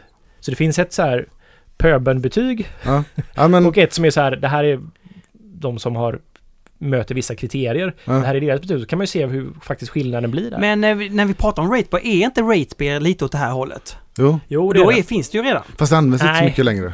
Det, är- men det, det, det, Vad har hänt med det då? Ja, men det är inte riktigt på det sättet i alla fall. Alltså det viktigaste Nähä. mot stil där till exempel. Ja. Ah, Men okej. inte liksom så här, jag kan ju tycka fortfarande att vissa personers betyg inte ska räknas på. Nej, men Fast det finns ändå mer av, det är mer av ett naturligt filter på Rapier. För, att det, Ja. för det är inte så enkelt att... Det är mer, det är mer jobb att lägga in Mm. betyg. Så att du slipper eh, det här slentrian, de som inte ens bryr sig om att lägga... Förstår du? jag menar? Den. Untaps funktionalitet av att så här ha en... Jag vill visa upp för mina kompisar vad jag dricker, så den sociala aspekten av Ja. Untapped. Ja. Att så här, ja men titta där, Olle har druckit den här ölen, eller Fredrik har druckit den här Mm. ölen, och vi kan skåla, vad roligt så här, liksom. Ja, ja, ja. Men man borde kunna filtrera, som åskådare borde kunna filtrera. Jag vill att de här personernas betyg ska samlas i, i min app. Mm, det Jag har, vill bara ha Olles betyg hela tiden. Det är Precis. det enda som ska ge. Och det tror jag det finns på Ja, Untapped. Jag, jag har inte använt Untapped så mycket, men jag tror det finns med att så här, du kan se vad dina vänner tyckte om en öl. Ja. Det är snittet. Mm. Och så kan du se vad resten tyckte. Och det är en ganska vettig grej liksom. Men jag kan ju tycka att antingen så har du din väncirkel, det är bara de som får reda på vad det här betyder. Alltså det ska, Mm. man ska inte ens räkna ett generellt betyg liksom. Nej. Utan det är, ölen finns och testa den själv innan du... Ja, så menar du. Ja, att man tar bort Mm. liksom det publika betyget. Du kan se vad dina vänner har för betyg men du får inte se något annat. ja, men precis. Nej, men det finns nog massa att göra där. För som det är nu så leder det till negativa saker, tyvärr. Eh, innan vi går in på månadens öl så tänkte jag presentera en liten nyhet. Okej. Jag, jag fick feeling när jag gjorde Balamundi-låten. Så nu tänkte jag så här, nej men det här med att lägga lite extra material till Patreons, mm, pusha upp det sköna i att vara Patreon. Man är lite mer sådär, jag vet inte, omhändertagen. Eh, så då tänker jag så här att jag, jag gör en låt om en av dina öl, Olle. Mm. Jag tolkar den ölen och det, jag låter mitt alias Kvasi göra det här. Hur många alias har du Martin? Ja men det är Det känns som du är värre än Affix Twin på det här liksom. Ja, men har du, har du lyssnat på Kvasi någonting? Ja, men det tror jag har gjort. Det var, var det, det var inte Jag Kvasi, det är ju stora glasögon. Nej? Stora glasögon. Det är ja, kvasi. det är Kvasi. Jag har sett, Eh, jag har lyssnat. Jag snodde min, min frus solglasögon, plockade ut de här plast... b- själva glasen så att säga. Mm, vad snygga är de. Just det, Eh. lugnen i hiphop ja. Ja, Ja. alltså jag, jag tycker man ska gå in och lyssna på Kvasi, Detta är allt du har. Det är den bästa låt jag någonsin har gjort. Den vill jag ska spelas på min begravning. Okej. Eh, Fixar vi. Ja. jo, men Kvasi Det gör... Och, och då tänker jag så här att... Då kan vi göra så här. Om jag gör en låt till varje avsnitt Mm. så kan vi lyssna på halva här nu. Eh, vet, vet ni vad som händer om ett år? Då kommer en helt dubbelplatta. Nej, men det, kommer, det blir en platta. Ja. Med en hyllningsplatta till alkoholism och eh, dina öl. ja.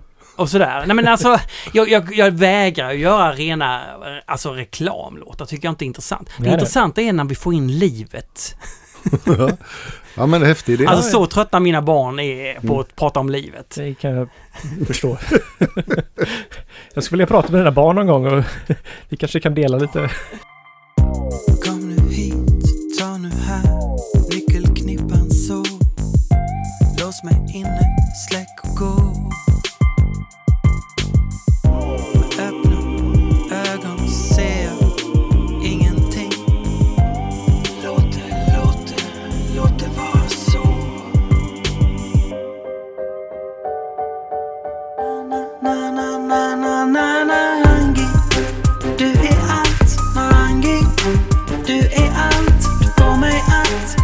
my eyes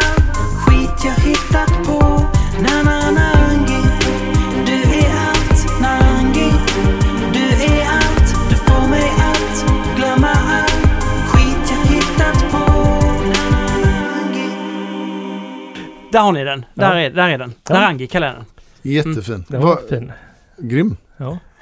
Hur tolkar du, när, eller vad, berätta om texten. Eh, ja, alltså det här är ju din populäraste öl. Mm. Ja. Eh, och den är svinbra.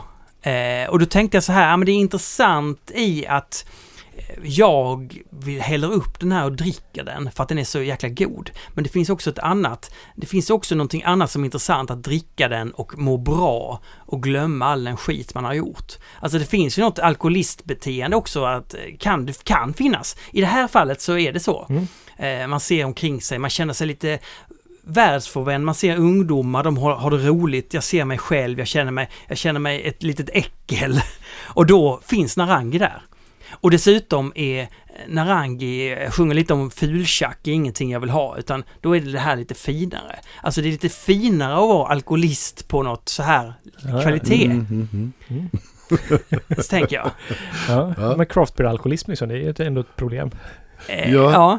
Men det är intressant det där med craft beer eh, alkoholism. Hur, har ni tänkt på det? Koppling lite till Instagram, det pratade om tidigare. Vissa, man, vissa lägger upp så här bilder när de dricker öl. Och kan till och med vissa bygger upp en, nästan en vägg med, med öl. Eller, "Äh, Det här har jag provat idag. Och så är det massa ja. god öl, spännande öl. Så, här. så tänker man, tänker man hade bytt ut den väggen mot en, mot en Sofiero-vägg. Då hade man ju blivit bekymrad. ja. Men egentligen är det ju, Man kommer undan väldigt man mycket. kommer undan. ja. Mm. Ja, ja, ja, ja. Det är helt klart. Men jag tycker, jag, min flickvän ska börja jobba med alkoholism nu. Hon är ju färdig psykolog nu. Så, Wow. Ja, hon kommer göra så att hennes första jobb som det här. Okej. Och du blev första... Så jag kommer ju förse henne med jobb. Okej. Helt ja men exakt, första patienten är så här, jag, jag blev intresserad av OO och sen bara gick det ut för. Ja. Liksom. Börja med Narangi och sen så, ja,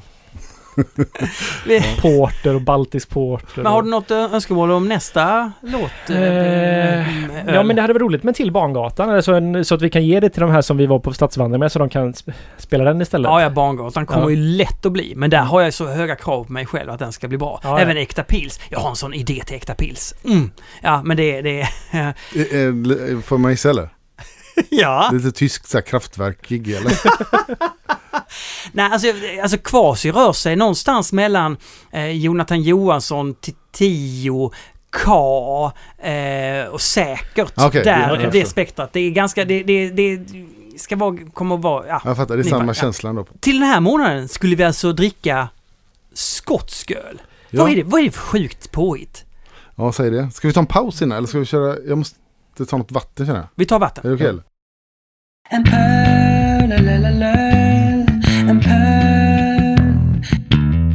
Det, det kom ju många så här förslag. Vi ska köra skotsk ale eller skotsk öl. Ehm, ja, vad är det här egentligen vi har att prata vi, vi, har talat om? Vad är det för speciellt med den eller vad, hur kommer det sig och så vidare? Varför, vi, vi ställde ju frågan ja. Det var flera som ville Ja, att vi skulle prata om det. Mm. Eh, och jag nappade direkt för det var, det var så här en, en en tidig stil som jag eh, blev lite förälskad i. aha. Och då första gången jag drack Re- Real Ale var, eh, var skotsk från Broughton Ales. Det är lustigt för jag har lite motsats Alltså, inställning till skotsk öl. Att jag inte riktigt... Alltså jag gillar ju brittisk öl väldigt mycket. ja, Och jag, alltså när jag var yngre då och liksom botaniserade mig och skulle lära mig om öl, vad gör man att dricka öl? mm, Så kände jag att när jag kom till skotsk öl så bara kände jag så här Fy fan vad klibbigt och jobbigt det här var. Men det var också ungefär samtidigt som jag började leta mer åt humleöl tror jag. ja. Den är ju malt, Ja. generellt lite maltigare. Så jag fick en ganska så här, som jag känner sitter kvar än idag, en ganska avig inställning till skotsk öl. Som Ja. jag är så här att det är inte riktigt min grej. Ja men det kan bli spännande. Och Ja. den, den är väldigt maltigt så Martin kommer också Oj, inte oj. kommer till det eller? Jag, jag borde ju, jag, idag gillar jag ju maltigt Ja. på ett helt annat sätt. Så jag borde nog, men jag har liksom aldrig riktigt man har haft en spärr i huvudet om att säga men jag vet att jag inte riktigt gillar det. Nej, här, men så jag, och sen så är det komplicerat på ett så Det är komplicerat och så måste man måste nog kanske definiera vad vi menar. För att Ja. Skotsk ale, när man säger så, det blir ju till skillnad från ganska mycket annat så är det så här. Det är ju ett land, eller det är ju liksom en, en region, ett land och det blir konstigt att säga. Och det finns en jättevariation inom det. Och, eh, Mm. Men vad man syftar på egentligen det är en viss ölstil som vi ska prata om. Som, Ah. är, eh, som fick, eh, ja, men som har funnits här hela tiden men som fick en eh, revival när igen då amerikanska vågen kom och man började titta på gamla ölstilar och sådär. Men, men det, jag tänkte vi skulle prata lite grann, dels om historiken om Skottland som öland lite grann. Ja. Och sen går vi in och pratar om vad som skiljer det här från kanske mer brittisk öl och sådär. Mm. Och då blir det ju lite, det blir lite generaliseringar för det är som Olle säger, det är ganska rörigt och ganska så svårt. Och det har, det har skrivits en del om detta och, och den här ölhistorikern Ron Patterson har ju liksom gått igenom det här och, och dödat en del myter kring skotsk öl och sådär. När han tittar tillbaka ett par, 300 år tillbaka i tiden och så. Men jag så snackade jag med Peter Eronsson för han är ju väldigt bra på brittisk öl och han älskar ju skotsk öl. Så jag snackade det lite var med väl honom på och sådär. Skottland han liksom, Ja, alltså han blev kär i... Ja men jag tror det. Att det var där, han har ju varit väldigt så här, där väldigt många gånger och älskar ju skotsk öl Mm. och allt vad det är. Men för mig han har berättat att han var där på någon semester någon gång och så var det som att så här, vad roligt det här, vad gott det här var. Ja, Och att det var det som fick honom att eh, gilla öl. Ja. ja och sen så precis och sen fanns det en del skotsk öl i Sverige på bolaget för Caledonian och. St. Andrews och jag tror till och med Belhaven, alltså lite sånt. Men nu är det ju väldigt, väldigt tunt i ordinarie sortiment så det var därför vi skulle hitta ett öl att tipsa om. Då blev det eh, Brewdog Kings Chilling för att det är det enda som finns i ordinarie sortiment. Det här är faktiskt första gången jag inte har provat ölen. som Men vad bra. provar. För att den här är kanske inte, vi ska inte säga det i förväg men vi, jag tycker vi kan börja med den. Eh, men eh, det var ju inte första valet, de har fått välja helt och hållet själv då. Ja, det är ju väldigt maltigt. Maltigt. Och någon påpekade som, som inte jag visste, som kändes så här som ett övergrepp, höll på att säga. Men att det var laktos i den här. och att det här är ju Brewdogs liksom Det kan försök. jag faktiskt, man känner det i nästan, klibbigheten nästan. För att det här är en, eh, en, en typ We Heaven, den är ju stark, 8%. Och eh, om man ska bara hitta ett så här kännetecken med skotsk och brittisk öl som, som eh, Maron Patson, de som har forskat i det, menar som har varit beständigt någonstans är att skotsk öl i princip alltid har haft en lägre förjäsningsgrad. Eh, Precis, för det var det som jag tänkte komma till att det är så här när jag har hembryggt skotsk öl. mm, För det var jag försökte ändå så här när jag var hembryggare så här, men jag ville testa alla ölstilar så jag, då bryggde jag ju skotsk och då köpte jag ju skotsk gäst liksom. just det. Och den märkte jag ju så här att den hade ju jättelåg förjäsningsgrad Ja. så jag tror inte den jäser maltotrios. Det kanske där det stoppar. För Ja. den har lägre förjäsningsgrad. Och jag kommer ihåg och det är precis och då det är de här lite längre kedjorna, eh, sockerkedjorna liksom som annan gäst brukar klara Mm. av att jäsa liksom. Och då blir det ju väldigt så här, det blir ju sött, sött på ett annat sätt för Ja. den upplever ju vi ändå som en dextrin som kanske inte vi upplever som söt. Nu tror jag maltotros kanske är en dextrin men det här är ändå en sockerart som vi känner som söt liksom. Ja. Så det är alltid det som jag har förknippat med skotsk öl, att det är den här nästan så här klibbiga sötman i liksom. Mm. Men den är ju ganska, är den inte ganska nära en porter eller? Alltså, eller en... Jo, och den här är kanske lite mer rostad Ja, än vad det- de brukar för- vara. Så precis. det här är ju inget superbra Det här var exempel. inte så dumt. Alltså? Nej, det här var ganska bra. Jag, jag kan tycka att det är ganska gott med eh, lite alltså mjölksocker i en typ porter om det bara är lite grann liksom. Mm. Men, men det, det jag tänker lite roligt tänker jag att Brewdog gör den här då vill de väl återskapa, gissa, jag gissar nu, men de vill ju återskapa någon form av den här höga restsötman och så kanske de inte får till det. Nej, Riktigt, precis. Utan- det finns ju en farlighet så här om du kan ju få en infektion av en vanlig jäst. Om du använder Ja. flera gäster på ditt bryggeri och den vanliga jästen du använder kan jäsa maltotrios. Om du får då en infektion av den och du paketerar en opastöriserad öl liksom, så kommer ju den fortsätta jäsa maltotriosen på förpackningen. Ja. Så det blir Så- överkolsyrat. Då drar det iväg liksom. Ja. Ja, men eh, vi har provat, vi ska, och jag har med ett par till vi ska testa. Men eh, lite kort bara historik om, skotsk, eh, om Skottland som öland. Och det finns ju så här en liten bild av, ja men långt norrut, kallt och kargt. Man bryggde bara stark eh, mustig öl och den var rökig. Det finns en massa så här saker som inte riktigt stämmer. För att Skottland gjorde, mm, som jag gör, whisky och eh, man rökte malten med, med torv och den var rö, ölen var rökig och sådär. Det visar sig att det, det var, alltså öl var aldrig, rök i öl var ingen önskad egenskap liksom. Så att eh, det, det, det är lite av en myt att skotsk öl skulle vara rökig då. Och sen var ju Skottland en, en liten, eh, redan, redan då har det bestått ungefär 10% av Storbritanniens befolkning, en ganska liten del. Och ganska så här säregen del och kultur där de ofta De har ju faktiskt ett eget språk i stort Ja. sett och, och de har gjort väldigt mycket för att avvika från England på massa olika sätt. Så rätt mycket saker som engelsmännen gjorde valde man att göra annorlunda och sådär. Och det finns en del sådana beskrivningar kring humle och kom ju också ganska sent till Skottland. Jämfört med England började ju använda humle i stor utsträckning typ 100 år innan Skottland. Och Skottland var ju väldigt så här eh, lantligt och det var ju ingen stor ölindustri från början. Utan det var ju gårdsbryggerier som gjorde, gjorde öl. Sen hände någonting när, när den här act, vad heter den, Active Union mellan Skottland och England eh, på 1700-talet. Där de började, liksom, när det blev under samma kungarike eller så här, och, och då då fick ju Eng eh, Skottland tillgång till mer brittisk öl. Det kom mer, eh, mer och mer porter till Skottland. De fick eh, engelska bryggare och då började skottarna liksom började utveckla sin ölkultur mer och de började bli lite större industriell skala och sådär. Samtidigt som Skottland kunde exportera sitt öl mer in dels till England och då var det generellt från början en starkare maltig, ja men lite det här vi provar nu. En Mm. lite wee heavy typ, en starkare, väldigt söt maltig dryck då. Eh, men sen så det som är spännande är att Skottland eh, är, ibland när det beskriver det som lite mysigt här lantligt eh, ställe där man brygger öl. Skottland blev en enorm bryggeri och, och, och kring Edinburgh och, och Glasgow och uh, Alloa, eller vad det heter. Det, det var ju så här enorma bryggeristäder. Så eh, när Storbritannien exporterade som mest, eller när Skottland gjorde som då stod de för 50% av all Storbritanniens export. Fast de hade 10% av befolkningen. Så det var en Mm. enorm industri liksom i... Och idag är en av de större skolorna om du ska bli bryggmästare i Edinburgh. Ja det är det, Ja, okej. Så, det, så Edinburgh räknades ju som ett eh, av här världens bryggericentrum. Liksom. Oj. Riktigt, riktigt stort. Men då, det som exporterades, då var ju det, de var ju jättestora på IPA och Porter. Så att det var ju, den stora liksom, volymerna där, det var ju inte någon, det var ju brittisk öl och Mm. samma typ av öl som man gjorde i, i, i England då. Ehm, ja, Ja, för jag, en av mina favoritöl är faktiskt en skotsk öl. Från Fyne. vilken? Fyne... Danska? Nej, de heter Fyne tror jag. Okej. Eller det Eh, är roligt att det finns alltid fine. på Ja, jag vet vad du menar nu. eh, Ja. Maquet så har de alltid den. eh, Det är typ som en hopback.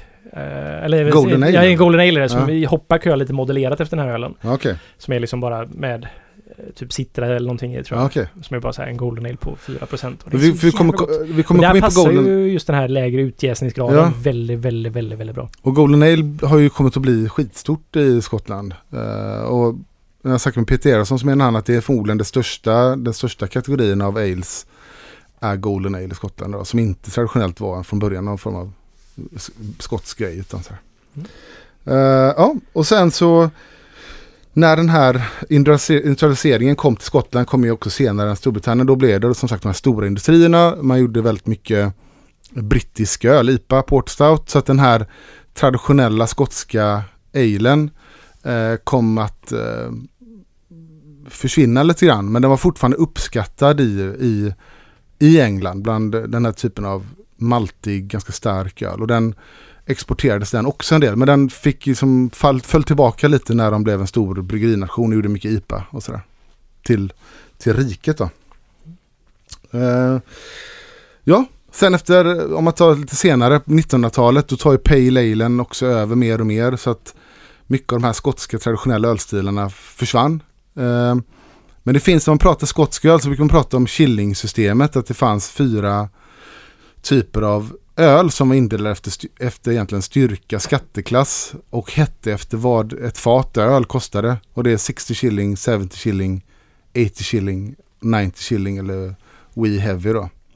Så att 90 just- shilling är We Heavy. Ja, det är där det börjar. Eh, Så att, och den lägsta, liksom sex, eh, 60 shilling var ju, eller är, brukar man säga runt så att, ja, men 3% och sen så höjs det upp hela tiden. Och, så 90 shilling brukar vara över 6, 6% och uppåt liksom. Och därifrån kommer namnet We Heavy då alltså. Ja, Ja, det, är, det är som när jag var, man var typ 14-15 så här och man tänkte så här om barnbidraget låg på vad var det 650 kronor. ja. Ja men det är så här ett sexpack folköl kostar 60 kronor. Ja.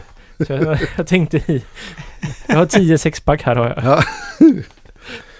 och eh, ja, och sen så var det också någonting som sko skottarna då ville ju hela tiden avvika från engelsmännen. Det är därför eh, jag snackade med Eros om det här med att du hittar nästan inget öl i Skottland som heter bitter eller som heter de traditionella engelska beteckningarna Ja, på ale utan de vill ha sitt egna system för det då. Sen försvann ju det här Killing-beteckningen som sagt under 1900-talet när Pale Ale blev så otroligt stor. Lagerölet kom också in och blev väldigt, väldigt stort. Så att de traditionella skotska öltyperna försvann lite. Precis samma sätt som vi har pratat om tidigare under 1900-talet, det som hände i England och sådär. Den här porten försvann och sådär. Men när den här Camera Campaign for Real Ale kom på 70-talet, det var också snackat om tidigare. Eh, det är förresten har hört, det är en av de vanligaste fraserna säger folk, det här har vi pratat om tidigare i ölpölen. Det. Ja. Men det, vi måste ha något signum. Ja. Ja. Lite så här gaggigt, så här, jag glömmer av vad man har sagt. Ja, ja, Ehm. jag glömmer allt. Ja. Nej men på 70-talet när Campaign for Real Ale, när den här, man ville återuppliva traditionella ölstilar och, och, och göra det på rätt sätt genom, eh, ja ni vet, cask-ales och sådär. Då började man, många skotska bryggare återuppliva och göra och kallade också 60, 70, 80, 90 shillings och sådär. För det är väl det som jag tycker har varit det kanske lite förvirrande med det här. Ja. För att det känns som att ja, men det här är väl samma som det här och de är Ja. så nära varandra men det kallas helt olika saker. Ja precis. Och det är ju en skatt, eh, mer en, en alkoholskillnad men som kan vara väldigt subtil liksom. Mm. Eh, ja, men om man ska prata lite grann så här vad man brukar säga som skiljer skotsk ale från uh, engelsk ale. Och, och den här Ron Petson som har forskat mycket i det här menar att det som brukar lyftas fram det är några saker. Dels att den är eh, starkare. Man brukar säga att den är ehm, har jäst kallt, alltså nästan lagertemperatur. Eh, ja, det är någonting som, men allt det här stämmer inte samtidigt, vi kommer till det. Den lagrades kallt. Eh, man använde lite humle, för Mm. också, man ville av, också avvika från England. Och man hade ingen intern liksom, produktion av humle eftersom det är lite för kallt för att odla. Så man importerar ju humle, så att man använder ganska lite det av det. har känts som en så här viktig, eller så här att att man inte använder humle nästan alls. Förutom som en liten beska i stort. Det är ingen så här smak. Nej, precis. Det är ingen smak av humle i någon skotsk öl jag nästan druckit liksom. Nej, inte de traditionella. Sen Nej. är de här nya moderna Nej. vågen är det ju det såklart. Såklart, Men- såklart. Men, men det är det- som en klassisk skotsk ale som är Och det tänker jag så här att de är stolta på det sättet och de vill inte använda sig av Nej, precis. För de, I Skottland så är man ju bra på malt dock. Ja, precis. Är ju... Och man hade mycket maltproduktion som sagt eh, i, i Skottland. Och det är därför också de stora ölindustrierna hamnade ju i södra Skottland eller lowlands. För där var det dels var det hamnar så man kunde skeppa sitt öl. Och där odlar man eh, korn. Mm. Eh, stora korn, kornodlingar. Så. Och vi köper ju malt från Simpsons. Så de har ett mälteri som ligger precis på gränsen mellan Skottland och där. Och de är ju väldigt stora på till whiskyproduktionen också. För Ja, okej. mältning. Ja. Ja. Och en av mina favoritmaltstilar, eller maltsorter, är ju Golden Promise. Och den var ju framtagen framförallt för whiskyproduktion egentligen tror jag. Ja, okej. Aha, från början. Ja. Ja, och så alltså brukar man prata om att, eh, att den har egenskap är att den, den är eh, ja, låg humreanvändning som sagt och en låg utjäsningsgrad. Som sagt att den lämnar mer restsötma i som inte jäser, jäser ut då. Och långa koktider brukar man prata om ibland. Ron Patson menar som forskat i det här, så här ja, alla de här sakerna stämmer men det var inte allting var inte samtidigt. Skott öl ha gått lite i vågor. Att man hade långa koktider under lång tid. Sen så gick det plötsligt ner till korta koktider inspirerat av England. Och sen blev de långa igen. Så det här har gått upp och ner. Men om man ska hitta... Den, den läga, låga temperaturen för jäsning, är det för att det har varit kallt i Skottland bara? Ja, alltså dels från början var det ju att man bryggde, det var också så här enligt de tidiga så här böckerna att man bryggde, där var det mycket mer än England, att man bryggde mer på, på höst och vinter. Mm. När det, och, och, och att man eh, hade, var mer inspirerad av lagerölsbryggning. För det som är intressant var att lageröls, kunskapen om lagerölsbryggning kom ju mycket tidigare till Skottland än vad det gjorde till, till England. Ah. Så, så att man menar att den var mer inspirerad av Ja, det. det skulle ju förklara också den låga utjäsningen Exakt. faktiskt. Precis, och varför den jäst ut lägre. Jag, det är en bra förklaring till det. Och, ehm, ja, vad har vi? Att, eh, ett antal sådana parametrar. Men han menar så här, men allt det här var ju inte samtidigt då. Men det finns några saker som han menar har varit konstant ändå över tid. Låg utjäsningsgrad, lägre användning av humle. Mm. Liksom. Ja. Och då, då blir det maltigare och den kraftfullare liksom, karaktären på ölet av, av malt. Då. Ja. Medan engelsmännen var mycket mer så här frukt, jäser varmare, fruktigare, estrigare, Mm. mer aromatisk humle och sådär. Och jag kan ju så här som, jag har ju lite svårt för väldigt klibbig sötma liksom. Jag gillar sötma i öl, det ska finnas där liksom, men att det finns den här klibbiga sötman som verkligen smakar som socker på ett sätt i öl. Ja, Tycker jag är problematiskt. okej, ja. Så det kan ju vara, det kan också vara... Det kan vara det. att Jag kan älska när det blir sälte sockerknäckigt då. Men vi ska prova ett öl sen som jag fick av Peter Eronsson som är också sälte modern klassiker i Skottland strax då. Ja, för jag, precis. Jag tycker ju att sötman räddar oss, mig från en maltkoma ändå.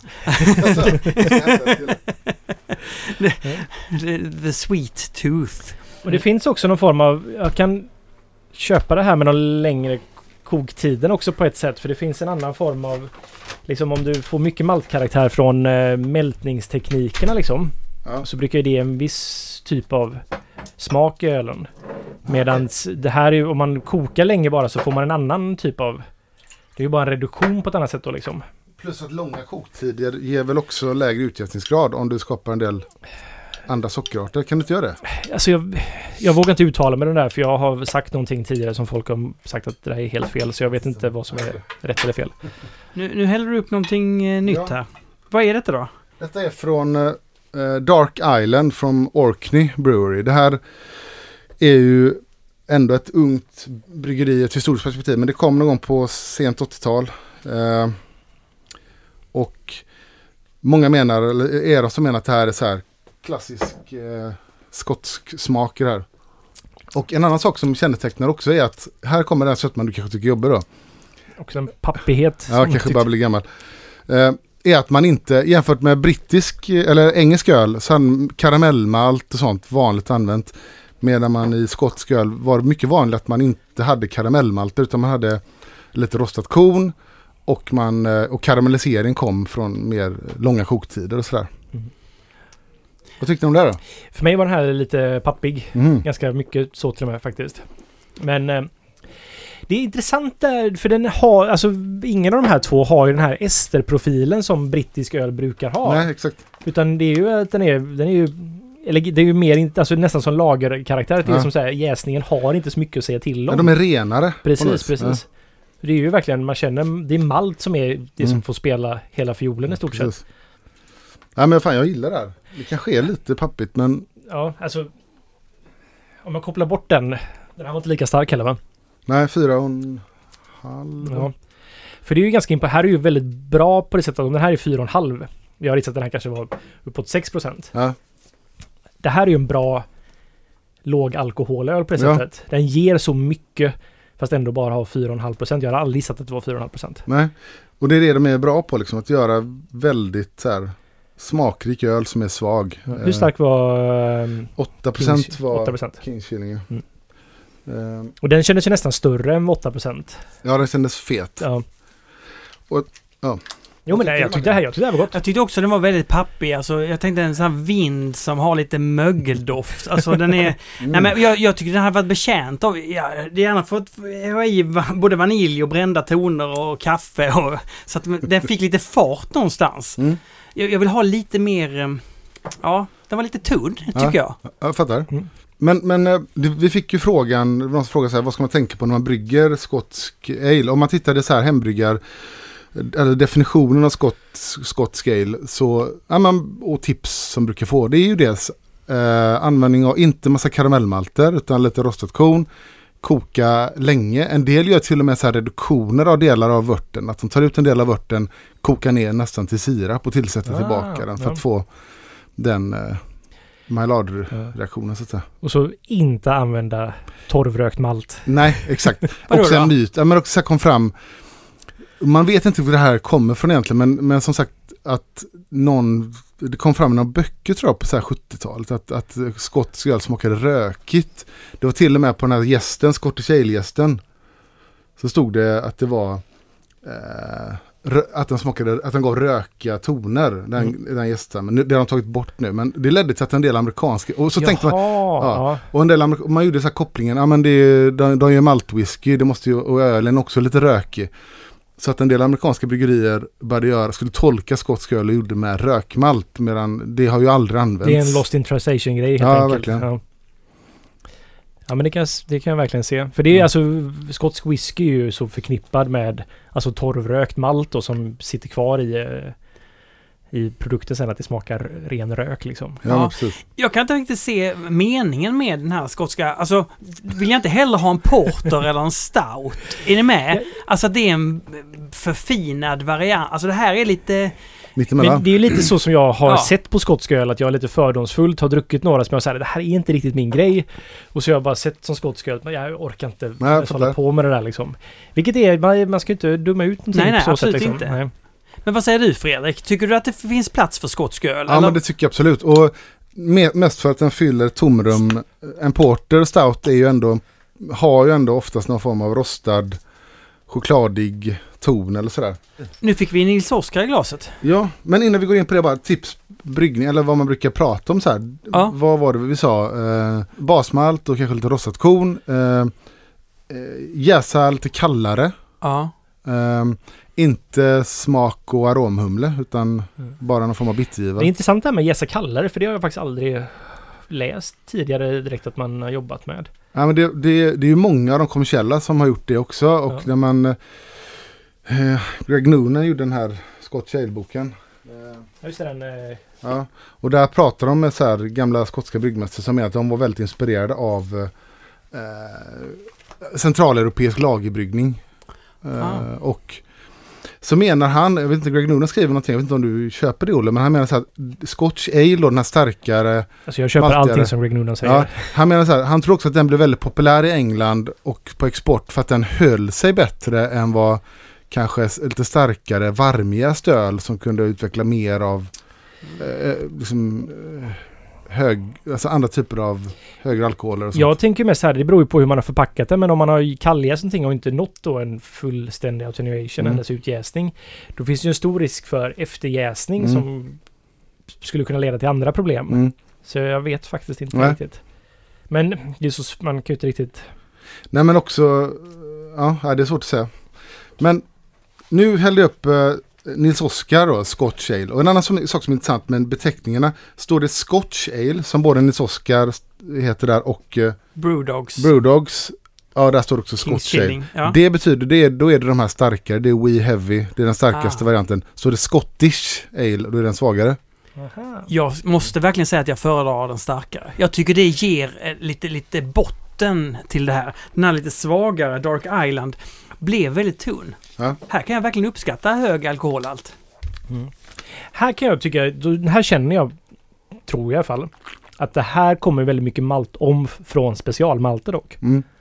Det har han sett, det vet vi inte, vi kan ju kolla med honom, men man kan tänka sig att det är en genväg Ja, att få... för det finns en annan det är en annan typ av uh, maltighet i det här liksom. Mm. Jag skulle säga att det här är ganska mycket karamellmalt liksom. Det kan ju vara ett sätt att, att komma... Om man inte vill koka i fyra timmar. Ja. För att den är ju lite så här knäckig. Precis. Det här smakar ju brittiskt på ett annat sätt för mig liksom. Fast den har ju fortfarande den här väldigt rena, snygga jäsningen. Ja, den, var- jag tycker den Ja. ändå var bra.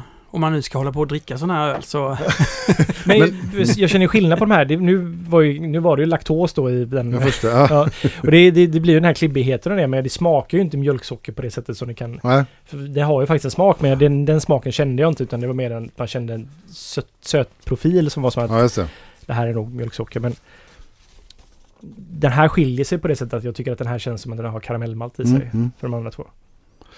Ja, men så att eh, det här är den starkaste, som sagt, We Heavy-kategorin då. Ja. Vad ska man säga mer om skotsk öl? Alltså bryggerier, det har ju gått lite samma våg som det gått i många andra länder. Att eh, hade ju eh, ett par hundra bryggerier eh, på, på 1850-talet. Gick ner och hade väl som eh, under 20 bryggerier på, på 80-talet. Men sen så Ja. kom en liten våg, eh, slutet på 80-talet, nitt- början på 90-talet. Och det startade upp nya skotska bryggerier. Som tog upp lite den här gamla traditionella eh, skotska ölstilarna då. Eh, och det som har hänt nu sista åren är att det har skett en andra explosion av bryggerier och då är det igen det här mycket mer eh, USA-inspirerade bryggerier och eh, som gör ganska humlig öl. Och, Hazy IPA kanske? Ja, men till och med det. Och Ja. eh, Golden Ales eh, kom ju, när jag pratade med Peter Eronsson och det sa han att ja, men det kom på 90 början på 90-talet man började göra mycket Golden Ales. Jag har druckit väldigt bra Golden Ales. Ja, alltså de är ju svinbra. Ja. Men det som är roligt med det är att igen då skottarna ville inte använda brittisk humle. Så skottarna var ju mycket för tidigare än engelsmän att börja använda amerikansk humle. Precis, så precis. Cascade var ju jättevanligt liksom Ja. i skotsk öl där. De som Ah. kom där Oj. i slutet 80, början på 90-talet. Och Harveston kommer du kanske ihåg det Mm. här. Då gjorde jag en lager som var med Cascade och grejer. Och... Alltså det måste ju smärta dem att sitta ihop med England. Ja. Varför röstar de sig inte ur det? Alltså det, det ja. Okej. Ja. Men, men... eh, Ja, så att är det en välmående bryggeribransch idag då i Jag- Skottland? Jag vet faktiskt inte. Men uh, i och med att det har startat så många bryggerier och Ja. jag tror nog att det är ganska de mår ganska bra. Plus att de har lättare att komma in på krog och så här. Det är inte lika kontrollerad marknad som det är i England. Det är också något som jag inte visste men som Peter sa att ja, men i, England, i Skottland är det förbjudet för bryggerier att äga pubbar. Ah, Så att du hittar ett större utbud av eh, bryggerier på pubarna. Medan man i England kan det vara så här, ja men det är en fullöspub det här eller. Youngs pub. Eller. Ja, du vet, Mm. alltså lite restriktioner ovanifrån va? Kan få ett väldigt bra... Ja, alltså det finns ju... Man ska ju alltid försöka hålla marknader hälsosamma liksom. Ja. Karteller och sådana saker får man ändå... Tycker du det är dumt eller? Ja. Det tycker jag. Men ett öl som finns på bolaget som är en IPA som är mer så här engelsk IPA, Ja. klassisk IPA, det är den här en Bellhaven Twisted Thistle. Just det. Ah. ja. Den är ju väldigt speciell som IPA. Det är inget som vi ska tipsa Haze Boysen om, men för den är väldigt så här. Jag drack mycket av det förr i tiden. Alltså den är ju rätt god. Men är den bra på, i sin stil? Ja, det är den. Det var är den 5,5 procent eller något sånt. Ja, jag kommer inte ihåg. Det är som en brittisk IPA. Ja, det är Ja, det. den, för mig är den väldigt, väldigt brittisk på det sättet att så här, Men då är är det- karamelligt och... Precis, Ja, men då är det så roligt för det är en, då är det en skotsk IPA men de har ju, och då, då har de i den har de Cascade och hashbrukar bara. Det är ganska roligt. De, Ja. Man vill inte använda brittisk humle eller, Nej, eller engelsk humle. Det alltså, brittisk humle är inte så jävla bra heller, så att jag Ja, men jag, det. nu kommer jag att tänka på, på din finlandssvenska bakgrund. Liksom. Att man, har, man, man är sin egen, man vill hålla det. Och Ja, det. man, man är... Ja, skottarna håller sig sig själva och Ja, odlar sitt eget liksom. ja, och de var ju också så här, en liten grej som är kul är att Skottland var ju, höll ju länge på med alternativa kryddningar av öl. Aha. Eh, Eftersom humle kom in senare där Mm. så har man ju använt väldigt mycket så här ljung, eh, olika Ja, vad typer heter det bryggeriet som släpper den ljungölen? Eh, de heter eh, den här Frauch Ja, heter precis. den. Ehm, ja, nu tappar jag det. Men de har gjort en, se- alltså, de har gjort en serie med öl där man tar gamla skotska så här, kryddningar av öl. Eh, och Porsche, Mm. Ljung, alltså olika typer av grejer för att göra. Ljung, det är väl... Ja. Jag skickade till dig, min mamma kom med massa Porsche till mig. Ja, hur är det? Ja, som... Alltså jag har ju druckit öl med Porsche tidigare. Aldrig Ja. tyckt att det var så jävla gott. Jag har nog aldrig riktigt reflekterat över hur Porsche ens luktar faktiskt. Ja. Men fan vad, det var ju terpentin verkligen. Ja, det var det. Ja, Men, så här, och eh, ganska mycket citrus eh, som terpentin, ofta. Terpentin tycker jag verkar sådär. Ja, men humle har också mycket terpentin. Alltså, så här, alltså, ter, Terp- positiv terpentin. ja, precis. Eller- Så här, alltså, ja, men så som tallbar kan ha liksom. Alltså den Ja. talligheten som finns i det. Liksom. Talligheten i Ja. tallbar. Ja. Och Nej men terpentin. terpentin, ja. liksom, det finns ju någonting som är, alltså man förknippar med tall på något sätt. Mm. Gran och tall Ah, har, ah, ah, ah. tänker jag. Ja, okej. Men jag var så här, oj shit, det här vill jag brygga med. ja, men det, det är en spännande smak. Mm. Och är ju klassisk ölingrediens liksom. Ja. Eh, de- Williams Brewing. Ja, precis, precis vad de tänkte på. De har ju en Frauch, det med det med Ljung. Det är även Porsche den. Ja. Alba, granskott. Och så som en Elbum, Fläder, Kelpie, sjögräs. Så att de gör så här, Ja. återuppliva så här lite gamla öl, äh, gamla kryddningar på öl då. Men jag tycker ändå det är otroligt att det finns, att det finns att få tag på s- skotsk öl på Systembolaget. Att det, det måste ju vara en väldigt... Fast det, Det gör ju knappt. det gör, det, det, de, två, en av de här är ju inte från Systembolaget antar jag. Nej, Nej, den är Nej, inte... Nej, precis. Och bara ett i år. Ja, men det är ordinarie sortiment är det ju ett öl Ja. med bra spridning. Och den... Brewdogs då. Brewdogs finns i ordinarie. Ja. Ja men det finns ett. Ja. Ja men det är, är väl... Tycker det räcker. Ja, det... Nej, alltså jag tycker på ett sätt kan jag förstå det. Om jag, om jag uttrycker mig så. Men, men jag tycker... Ja, jag gillar nog Nils Oskars bäst alltså. Ja. Eh, Men jag har faktiskt ett öl till. Hinner vi det eller? det är klart vi hinner. Hinner vi, du vi är ju Ja, långt under ja, fyra alltså ti- min, min, Jag kommer brygga öl till sent ikväll, det vet jag om. Är det skönt Olle att vara, vara ensam nu på bryggeriet när Erika har lite sjukfrånvaro här? Både ja och nej. Mest nej faktiskt. Hon verkar ju komma på så bra. Hörde du det? Det hör- vet inte du Fredrik, men Nej. de ska brygga en rågöl igen. Olle sa att det var hans idé. Men sen så luskade jag lite grann och så kanske vi kom fram till att det inte, bara, inte helt och hållet var Olles idé. Nej, det, det var, jag sa inte att det var min, jo det sa jag faktiskt. Men nej, vi pratade om att jag ändå tycker att det är gott med rågipa. Jag gillar det. Ja. Jag, tycker, jag tycker mycket om den här Ja. eh, utvecklingen. Precis. Men jag tyckte, men jag, jag gillar ju den, och- men eh, ja. hur som helst. Och vad har vi nu- här då Fredrik? Och, och nu är det från, och det här är en variant, det här är ju det mest så här eh, klassiska, om man ska, eh, Tracquare heter det här bryggeriet. Det är, det, det är man, jag läste någonting Janko hade skrivit om det här ölet, att det här är själva personifieringen av skotsk öl. Nej. Men det är inte så representativt för det finns inte så mycket sådana här grejer. Liksom. Nej, Men var har du precis. fått tag på det här då? Det här fanns som en specialgrej på bolaget tillfälligt då. Men det finns ju ett basöl Tracquare House Ale som inte finns tyvärr. Men det, där, det här är en starkare variant som är kryddad. Mm. Här känner man ju kryddningen. Mm. Det är subtilt men man märker ändå att det här är något annorlunda än humle liksom. Ja. Den här Det har ju- koriander i sig. Är det koriander i? Mm. Mm. Jättelustigt. Alltså korianderfrön då helt enkelt. Jag har ingen aning. Det. men troligen. Men den här är ju... Det här är jättegott tycker jag. Ja, det är Det här, underbar. ja, och den här, men den här är ju weird. Ja, det är den. Men, men, och det var det jag menade. Att man kan förstå vad jag menar. Det är personifieringen för att den är söt, maltig, hög röstsötma, allt ja, det där. Allt det där, precis. Och ganska ren maltighet. Men det finns ju inte så mycket annat sånt här att köpa eh, egentligen. Eh, och det här bryggeriet är coolt. Jag, vi var ett gäng från Ölfrämjandet, Rick och vi var väl 10-12 som var i Skottland 2006. Då besökte vi Traquair House som är jag tror att det är Englands äldsta hus som någon bor i fortfarande, 1100-talet eller Skottlands äldsta, äldsta bryggeri. Eh, äldsta lokal. Eh, när de flyttade in där så hittade de ett bryggeri som låg i, i, i källaren som var verksamt för ett par hundra år sedan. Ja. Så, att, så det här är Kan man ganska nytt. hitta så här gamla typ 60-talsfilmer från det här på YouTube tror jag? Jo, det finns nog. För att Ja. de började brygga på 60-talet då. Och, och när jag gick in i det bryggeriet eh, på det, det här nästan slottet då. Då tänkte jag så här, här, det, här kan ju inte någon brygga öl. Här brygger ju ingen. För att det var så, det var liksom träkärl som de jäste i. Mm. Det var en mäsk, mäskpanna, eh, eh, de mäskade i träkärl. Det var helt så här, elda över öppen eld. Det såg ut som ett museum. Ja. Så jag frågade, så här, brygger ni verkligen här eller bryggs det någon annanstans? Ja, men då bryggde basölet Treasure House bryggs där. Jag gjorde det? Ja. Ja, det här var bäst. Ja, det... det, det, Det, hade, det här hade en komplexitet som var jättefin. Alltså, så det är klart det är 8%. Nu, jag ser på etiketten att det står 1745 och så står det 1995. Mm.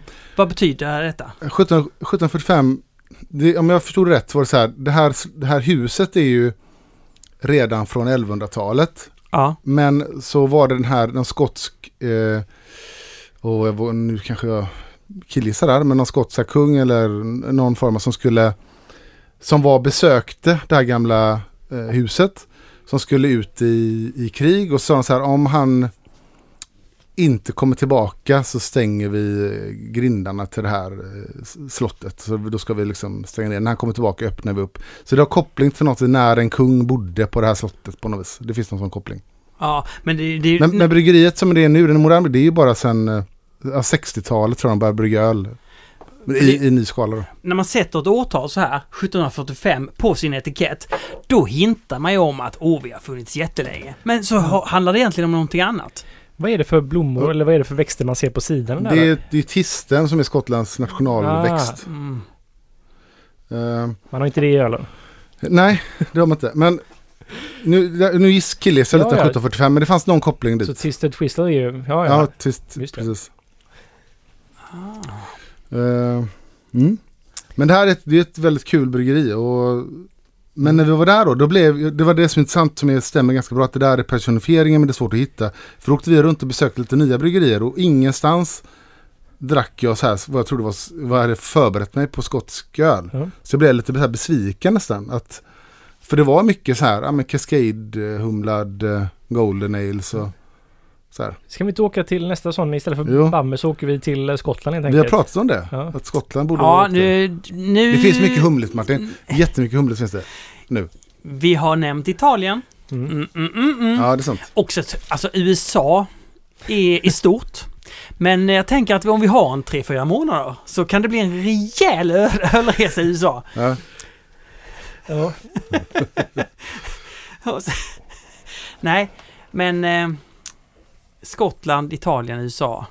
Eh, Tjeckien, vad tror du om det? USA är svårt alltså. Mm. Nej, ja. Men USA är för stort.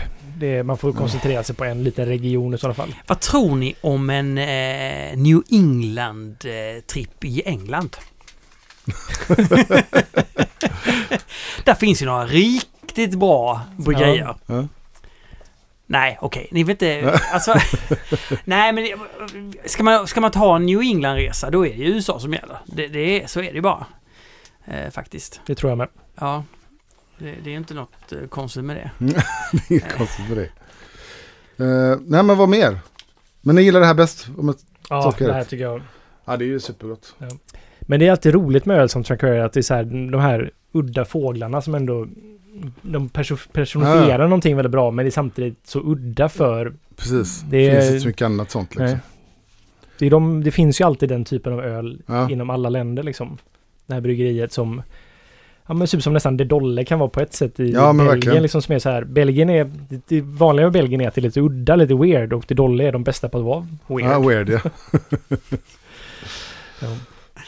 Ja, men det, det är bra. Jag, jag gillar det du sa i förra avsnittet om, om konstnärskap och eh, bryggan. Jag, jag, jag, jag ser mig helt och hållet som konstnär nu. Om inte jag gör något konstnär, alltså om, inte jag skapar en bild som, som eh, är intressant på det sättet, då, då är den helt meningslös. Fullständigt. Mm. Ölkonstnär. Det brukar min eh, flickvän reta mig. Om, jag, Ja. Om hon mycket bra. Ja, Det är mycket om hon bra. vill verkligen så här gå mig på nerverna så brukar hon säga att ja, ja, den stora ölkonstnären. och då blir jag jätteirriterad. Ja, men alltså nu, ja, det är bra att veta. Någon kan bara göra en tröja tror jag. Den stora ölkonstnären eller Mitt ölkonstnär. öl är Jag är en ölkonstnär. Olle. Ja.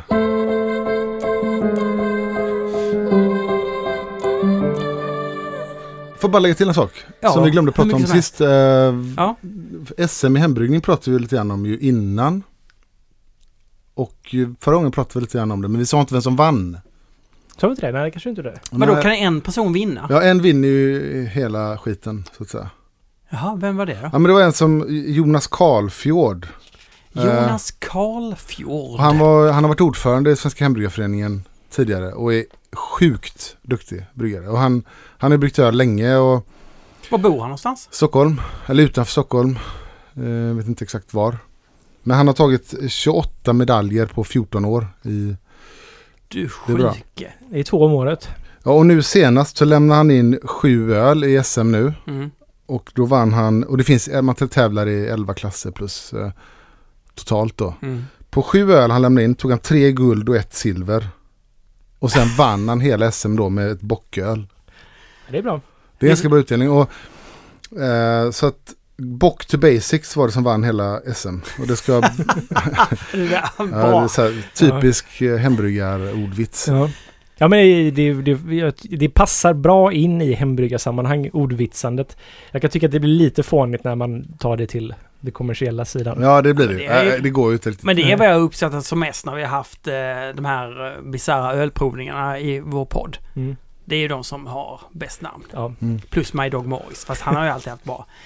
och, och när vi, förlåt bara. Ja. När vi dö- alltså, dömde där då. Vi Ja. dömde ju eh, eh, Kraftfull Ale var det vi dömde, det. Eh, och, i Göteborg. Och då, Ja. då vann ett, en ESB vann. Och det var, vi som satt och dömde det sa så här, det här kanske är Magnus Vasili sa det, jag tycker det, Peter Jansson sa det. Det här kanske är det bästa hembryggda ölet vi har druckit någonsin. Det ändå... Det vann han en klass med. Det var inte det som vann hela SM, men det var helt bisarrt. Och samma person, eh, för massa år sedan så när jag dömde SM så vann, eh, så provade jag en pilsen som var så här, det här är den bästa hembryggda pilsen jag druckit hela mitt liv. Nej, men nu, nu, Så han är jävligt duktig. du, när, du, när du säger så här blir man ju så oerhört sugen på att ha med. Ska vi inte bara ha en liten special med honom? Mm. Om han har en sån här skön, mörk, basig röst alltså. Det är ju Mm. ändå... Kan du inte fixa det i efterhand? På... Jo, det kan jag.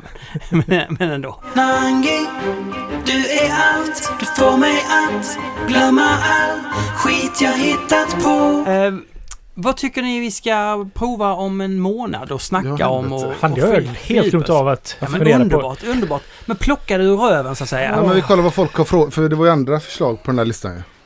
Men, eh, ska vi se här. Måsar. Jag har blivit mindre rädd för måsar nu. Det, Har, du, har du varit rädd för måsar? ja, jag, jag har varit rädd för alla djur och framförallt alla fåglar. Jag tycker fåglar har onda, kalla ögon. Jag är rädd för att deras, att deras näbbar ska hugga mig i ö, mina ögon. Jag, jag, jag tycker de är läskiga, de låter läskigt och eh, att de kan attackera. Men jag har träffat flera som är rädda för fåglar. På, eh, alltså ganska nyligen. Jag funderar på... Ja. Nej men så här, jag har en tes att, eh, att vissa personer, nu låter de där ute, Ja, är rädda för vissa... Hur ska jag förklara? Att det är lite state, att det är nästan ibland känns det ett statement så att man är rädd för, för vissa typer av djur. För att, va? Hur ja, då? Ja, men säg. ja men det är lite sådär, eh, vara märk... Hur fan kan man vara rädd för fåglar? Ja, men- det, är något, det är ju helt sjukt. Jo, därför man har... Nej, men jag har aldrig umgås med. Det har inte varit en naturlig del av mitt liv. Nej, men Jag är rädd för allt som inte... Men Liksom, du umgås ju inte med lejon heller. nej, eller men jag är väl... Nej. sniglar. Du umgås ju inte med djur som är vilda. eh, generellt. Nej, det är sant. Men! Låt mig ändå säga så här. Nu när jag har, nu har jag blivit väldigt glad när jag kommit nära en mås för då kan jag filma den och göra en film för Stigbet. Då har det plötsligt varit... Rädslan har helt försvunnit för jag har haft en mening Ja. i att komma nära en mås. Eh, Vet du vad som hände? Det hände så här, när vi var uppe på Palazzot hade en liten invigningsfest där inför att vi ska flytta in. Då är det alltså en mås som seglar i vinden eh, rakt framför mig och står stilla i luften liksom. Och jag kan filma den hur länge som helst. Jag har en sån jävla fin idé om att låta små måsburkar ci- cirkulera runt den här måsen på ett sjukt sätt. Lite som ett indiskt så här mantra mönster. Har du kommit fram till någonting? Eh, Men- va?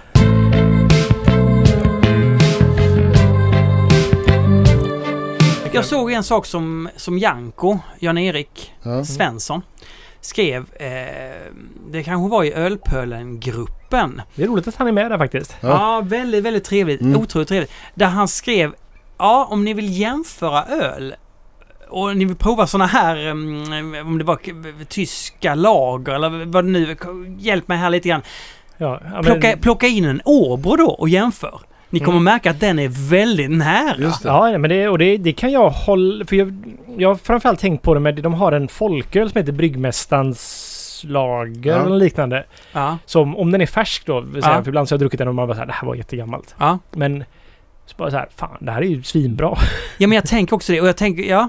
Alltså att när jag dricker, jag dricker din Pivot eller jag dricker, visst, de, den är jättebra. Men sen så hoppar jag över till att dricka en, en annan. Kanske Åbro eller Norrlands Guld. Den, pff, bra! Mm. Nej men jag tycker det är mycket bättre än Mariestad som jag tycker är alldeles för söt och för kolaktig. Eh. Olle, du, du, du tappar all, alla känslor. Jag har slutat lyssna. Ja. Nej men alltså jag tycker inte det är så, så det är ju inte jätteskillnad. Alltså, Det är väl inte jätteskillnad? Är det det? inte jätteskillnad för det är fortfarande, vi snackar om lageröl Martin, men Ja. för det är stor skillnad. För, för er som vet. Om man, om, man, om man väljer att se det så kan man se skillnaderna. Ja, okej. Sen så ja, man kan också välja att inte se skillnaderna. ja, jag, jag säger inte att, att din pivot är precis som, som Norrlands guld. Jag Nej. säger inte... Jag För det, säger det är den verkligen inte heller. Nej. Nej, men, Nej men det finns ju, alltså, det finns ju kvaliteter genom allting. Och, man kan, Ja, och sen så inom lagret, ja visst det kan vara svårt att motivera det här högre priset och det ändå är så pass nej, alltså i vissa fall kan, är det inte svårt. Mm. Därför Men- att man måste också ja. betala för någon form av Ja. skäl och något annat. Jag, jag var på, jag jobbar ju med filmfestivalen och de... vad gjorde du? Varför ja, då? ja, men vi är en sån samarbetspartner till dem. Ah, okej. Ja, och har varit det i två år. Ja. De hade ett event och de är sponsrade, tidigare år var de sponsrade av Brooklyn. Mm. Vilket var fantastiskt. Vi blev bjudna på här fester och fick bara dricka massa Brooklyn. Mm. Underbart. Nu har de bytt sponsringspartner. Och det är Norrlands Guld Ljus. Oh, den ljusa som Ja. man längtar efter. Så efter invigningsfesten så, eller invigningen så kom till en fest och så var det bara, man fick bara dricka Norrlands ljus. Och jag är så här, jag är ganska, jag är inte så jävla snobbig. Jag kan dricka vad fan som helst. Mm. Så här, det är inte så att jag, men jävlar vad äckligt det var. Det var så sjukt äckligt. Har ni druckit den? Ja, jag har druckit den. Det är den en klar flaska va? Ja, Ja. Ja, Det är helt eh, fruktansvärt. Nej, det är inte gott. Det är, inte, det är faktiskt inte gott. ja, det gick inte att dricka den. Nej. Bra branding tycker jag. Den här ljusa flaskan. Men det, de får ju fram det de har. Men okej, att den sen är äcklig. Det är, Ja, och så sponsrar de ju Way Out West också ju. Mm. Den, Ja. den, alternativ, de heter den alternativa festivalen. Som sponsras av Norrlands Guld Ljus. Eh, Okej, Vet ni vad jag sa till, innan du kommer in på det här? Jag sa till, jag sa till min ehm, dotter, hon, hon frågar så här, ja varför, varför så- Alexander Bard, vad dum han är när han sa det här om Black Lives Matter och sådär. Och det, det, det, jag tycker inte han ska vara kvar i TV4. Så jag sa, mm, ja vet du varför TV4 sparkade honom? Eh, nej, vad- vad- han sa ju dumt. Nej, det finns en sak som gjorde det. Pengar de är bara rädda för att förlora pengar. När Mm. de såg att olika intressenter, det är, säkert, det är säkert reklamintressenter som säger att vi kommer inte göra reklam i er kanal. Mm. Det är bara pengar. De dröjde ju länge med sitt beslut. Det finns ingen moral, ingen etik överhuvudtaget där. Utan det handlar bara om att få in pengar. Jo. Men här, de har ju anställt honom för att han ska vara kontroversiell. Så då får de ändå stå sitt kast lite grann och sen så, ah, okej nu var det för mycket, nu förlorar vi pengar på det här. Då, Ja, men de gör det bara för pengarna. Ja, herregud. Ja. Men han gör ju det också bara för pengarna för han vet ju om att han anställs för att vara kontroversiell och så ibland Ja, så ja, har han ja, inte ja. så bra filter på sig så att han... Fast jag blir förvånad. För jag har ändå så här respekt för honom för att han är ju, Jag tror ändå att han är otroligt intelligent och han har ju koll på hur media fungerar och så här. Så det Absolut. uttalandet blir jag så här förvånad över. Han måste ha haft en, han måste ha en agenda nu. Han kan inte bara säga sådär. Tror ni verkligen att han kan säga så och tänka att Jag han tror skulle... han har lite uttryck, eller han är så här eh, åsiktstourettes liksom. Ja men kanske. Att det- Fast han är inte dum i huvudet. Han måste ju Nej, fatta att det är här kommer bli en jävla ja. grej liksom. Men jag Ja. tror han, eh, hans, eh, han, hans egna interna filter brast på något sätt. Ja. Att eh, den här balansgången har alltid, och ibland går man över. Mm. Liksom. Det är som Martin ibland. Ja. Absolut. Ligga med rådjur och sånt. Nej men det, vadå, det är väl inget konstigt, alltså vadå? Ja, okej. Eh, Okej, till eh, nästa månads öl så att säga. Ja, men jag bara rabblar vad folk har skrivit då. Ja. Dels så har Olle fått en fråga av en kompis till mig, Henrik, som frågat, han fick ingen svar för länge sedan. Varför gör inte O flamländsk röd-brun? Men har tror du det är på gång något sånt? Nej, Jag har en idé på det för jag har inte bryggt den än. Men det, det tar tid. Ja, Ja. så det Eh, kanske kommer. Du, en, snabb fråga där till dig då. Vet du vad Adam Bir är? Adam Bir. Eh, ja, Ja, berätta. Eh, fast jag kan inte se jätte... Det är ju en... Det är väl en tysk ölstil Ja, från jag- början. Jag får med en sån här gammal tysk öl Ja, som är så här, men den är mörk. Men jag får med en veteöl på samma gång som är syrlig. Jag får nästan googla här så vi inte säger killar så för mycket. Men det, det är ju en gammal, jättegammal tysk ölstil som ingen har gjort någonsin förutom så började väl... eh, vad heter de? Amerikanska Portland. Eh, de som gör så mycket fat. Ja, Hair of the Dog. Ja, Hair of the Dog gjorde ju Adam Beer. Det var väl där det blev Ja, ja. ett, en snackis. Eh, det kommer från... Adam Beer kommer från Dortmund. Åh! Mm, underbar stad. Eh, eh, och medan Dortmunderöl traditionellt var mellan 56% så var Adambeer 10%. Dark and sour, precis. Ja. Oh, vad gott! Eh, och lagrades på, eh, på träfat i många år. Så det är lite så här, nästan lite så här old ale grej. Ja, ja. Ja, vad säger du Olle? Kan det bli aktuellt? Det får vi se kanske. Alltså jag... Alltså jag tycker Steinbier. Men det har du redan gjort eller? Nej, det gjorde, ni, ni gjorde det. Men ska inte ni börja göra det? Det är, det är, där, är, där var en gräns som att det är för komplext. det Smoky också, förlåt. Det står så här. Think, lyssna på den här. Think strong Belgian sour beers but, but with more hops and smoke. alltså skulle inte, oh, skulle inte ni göra en eh, samarbete med Genstaller? Gensteller? S- Gansteller? Eh, Okej. Eh, den... den Han öppnade ett nytt bryggeri nu. Så ni det? har han? Ja. Eh, Ett till bryggeri. Han Ett till? Ja. Men när vi var ju där så hade han ju lite problem med hyra. För han hyr ju bryggeriet Just där det, sa han ju. mm. Och han letade ju efter. Han var väl lite... Alltså mycket speciell kille som Nej det här sa han inte nu. Men Ja. jag har hört det här att det var liksom... Det var lite jobbigt med ekonomiskt och hur han skulle liksom... Han, hyr, han ägde ju inte bryggeriet utan han hyrde ett gammalt bryggeri där. Så okej. det låter ju bra om man hittat ett stabilt ställe att vara på Men tar med sig coolchippet undrar jag?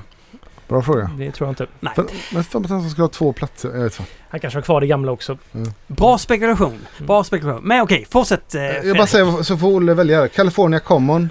Steambeer har nämnts. Eh, Steambeer. brown Ale. Brown Ale. Mild eller bitter. Barley wine. Rököl. Alltså Barley Wine är ju inte den populäraste ölstilen va? Det spelar ingen roll. Vi måste snacka om det här. Men kan man inte få köpa valfri barley wine? Ja, precis. Så kan vi kan lägga ut så här till exempel. Men man får köpa valfri det som finns och få tag på. Köp helst småskalig barley wine också då. Vadå Ja. din, din då eller? Vi har inte ens fått till försäljning. Den kommer ju faktiskt senare i höst så släpper vi lång barley wine. Lång- Men jag tror man kan gå, man kan tråla någon, någon pub i Göteborg så kan det finnas någon kvar. Det Kanske finns en på haket. Men det vi- finns ju på Systembolaget. Man får kolla lite själv. Mm. Använd sökfunktionen och så kan man titta vad det finns för något. Men bötet är bra. Alltså man kan ju köpa... Det fanns To- även lite Thomas Hardy. Thomas Hardys finns på en del ställen. Ja, fan vad dyr den var nu. Mm. Såg jag. Ja. Eh, Men då vill jag veta allt om den här sjuka stilen Barley Wine. Nästa Ja, det är malt, ännu mer malt Martin. Ja, ja, alltså det är en lång väg tillbaka till humlen alltså. Men så kan det få vara. Mm.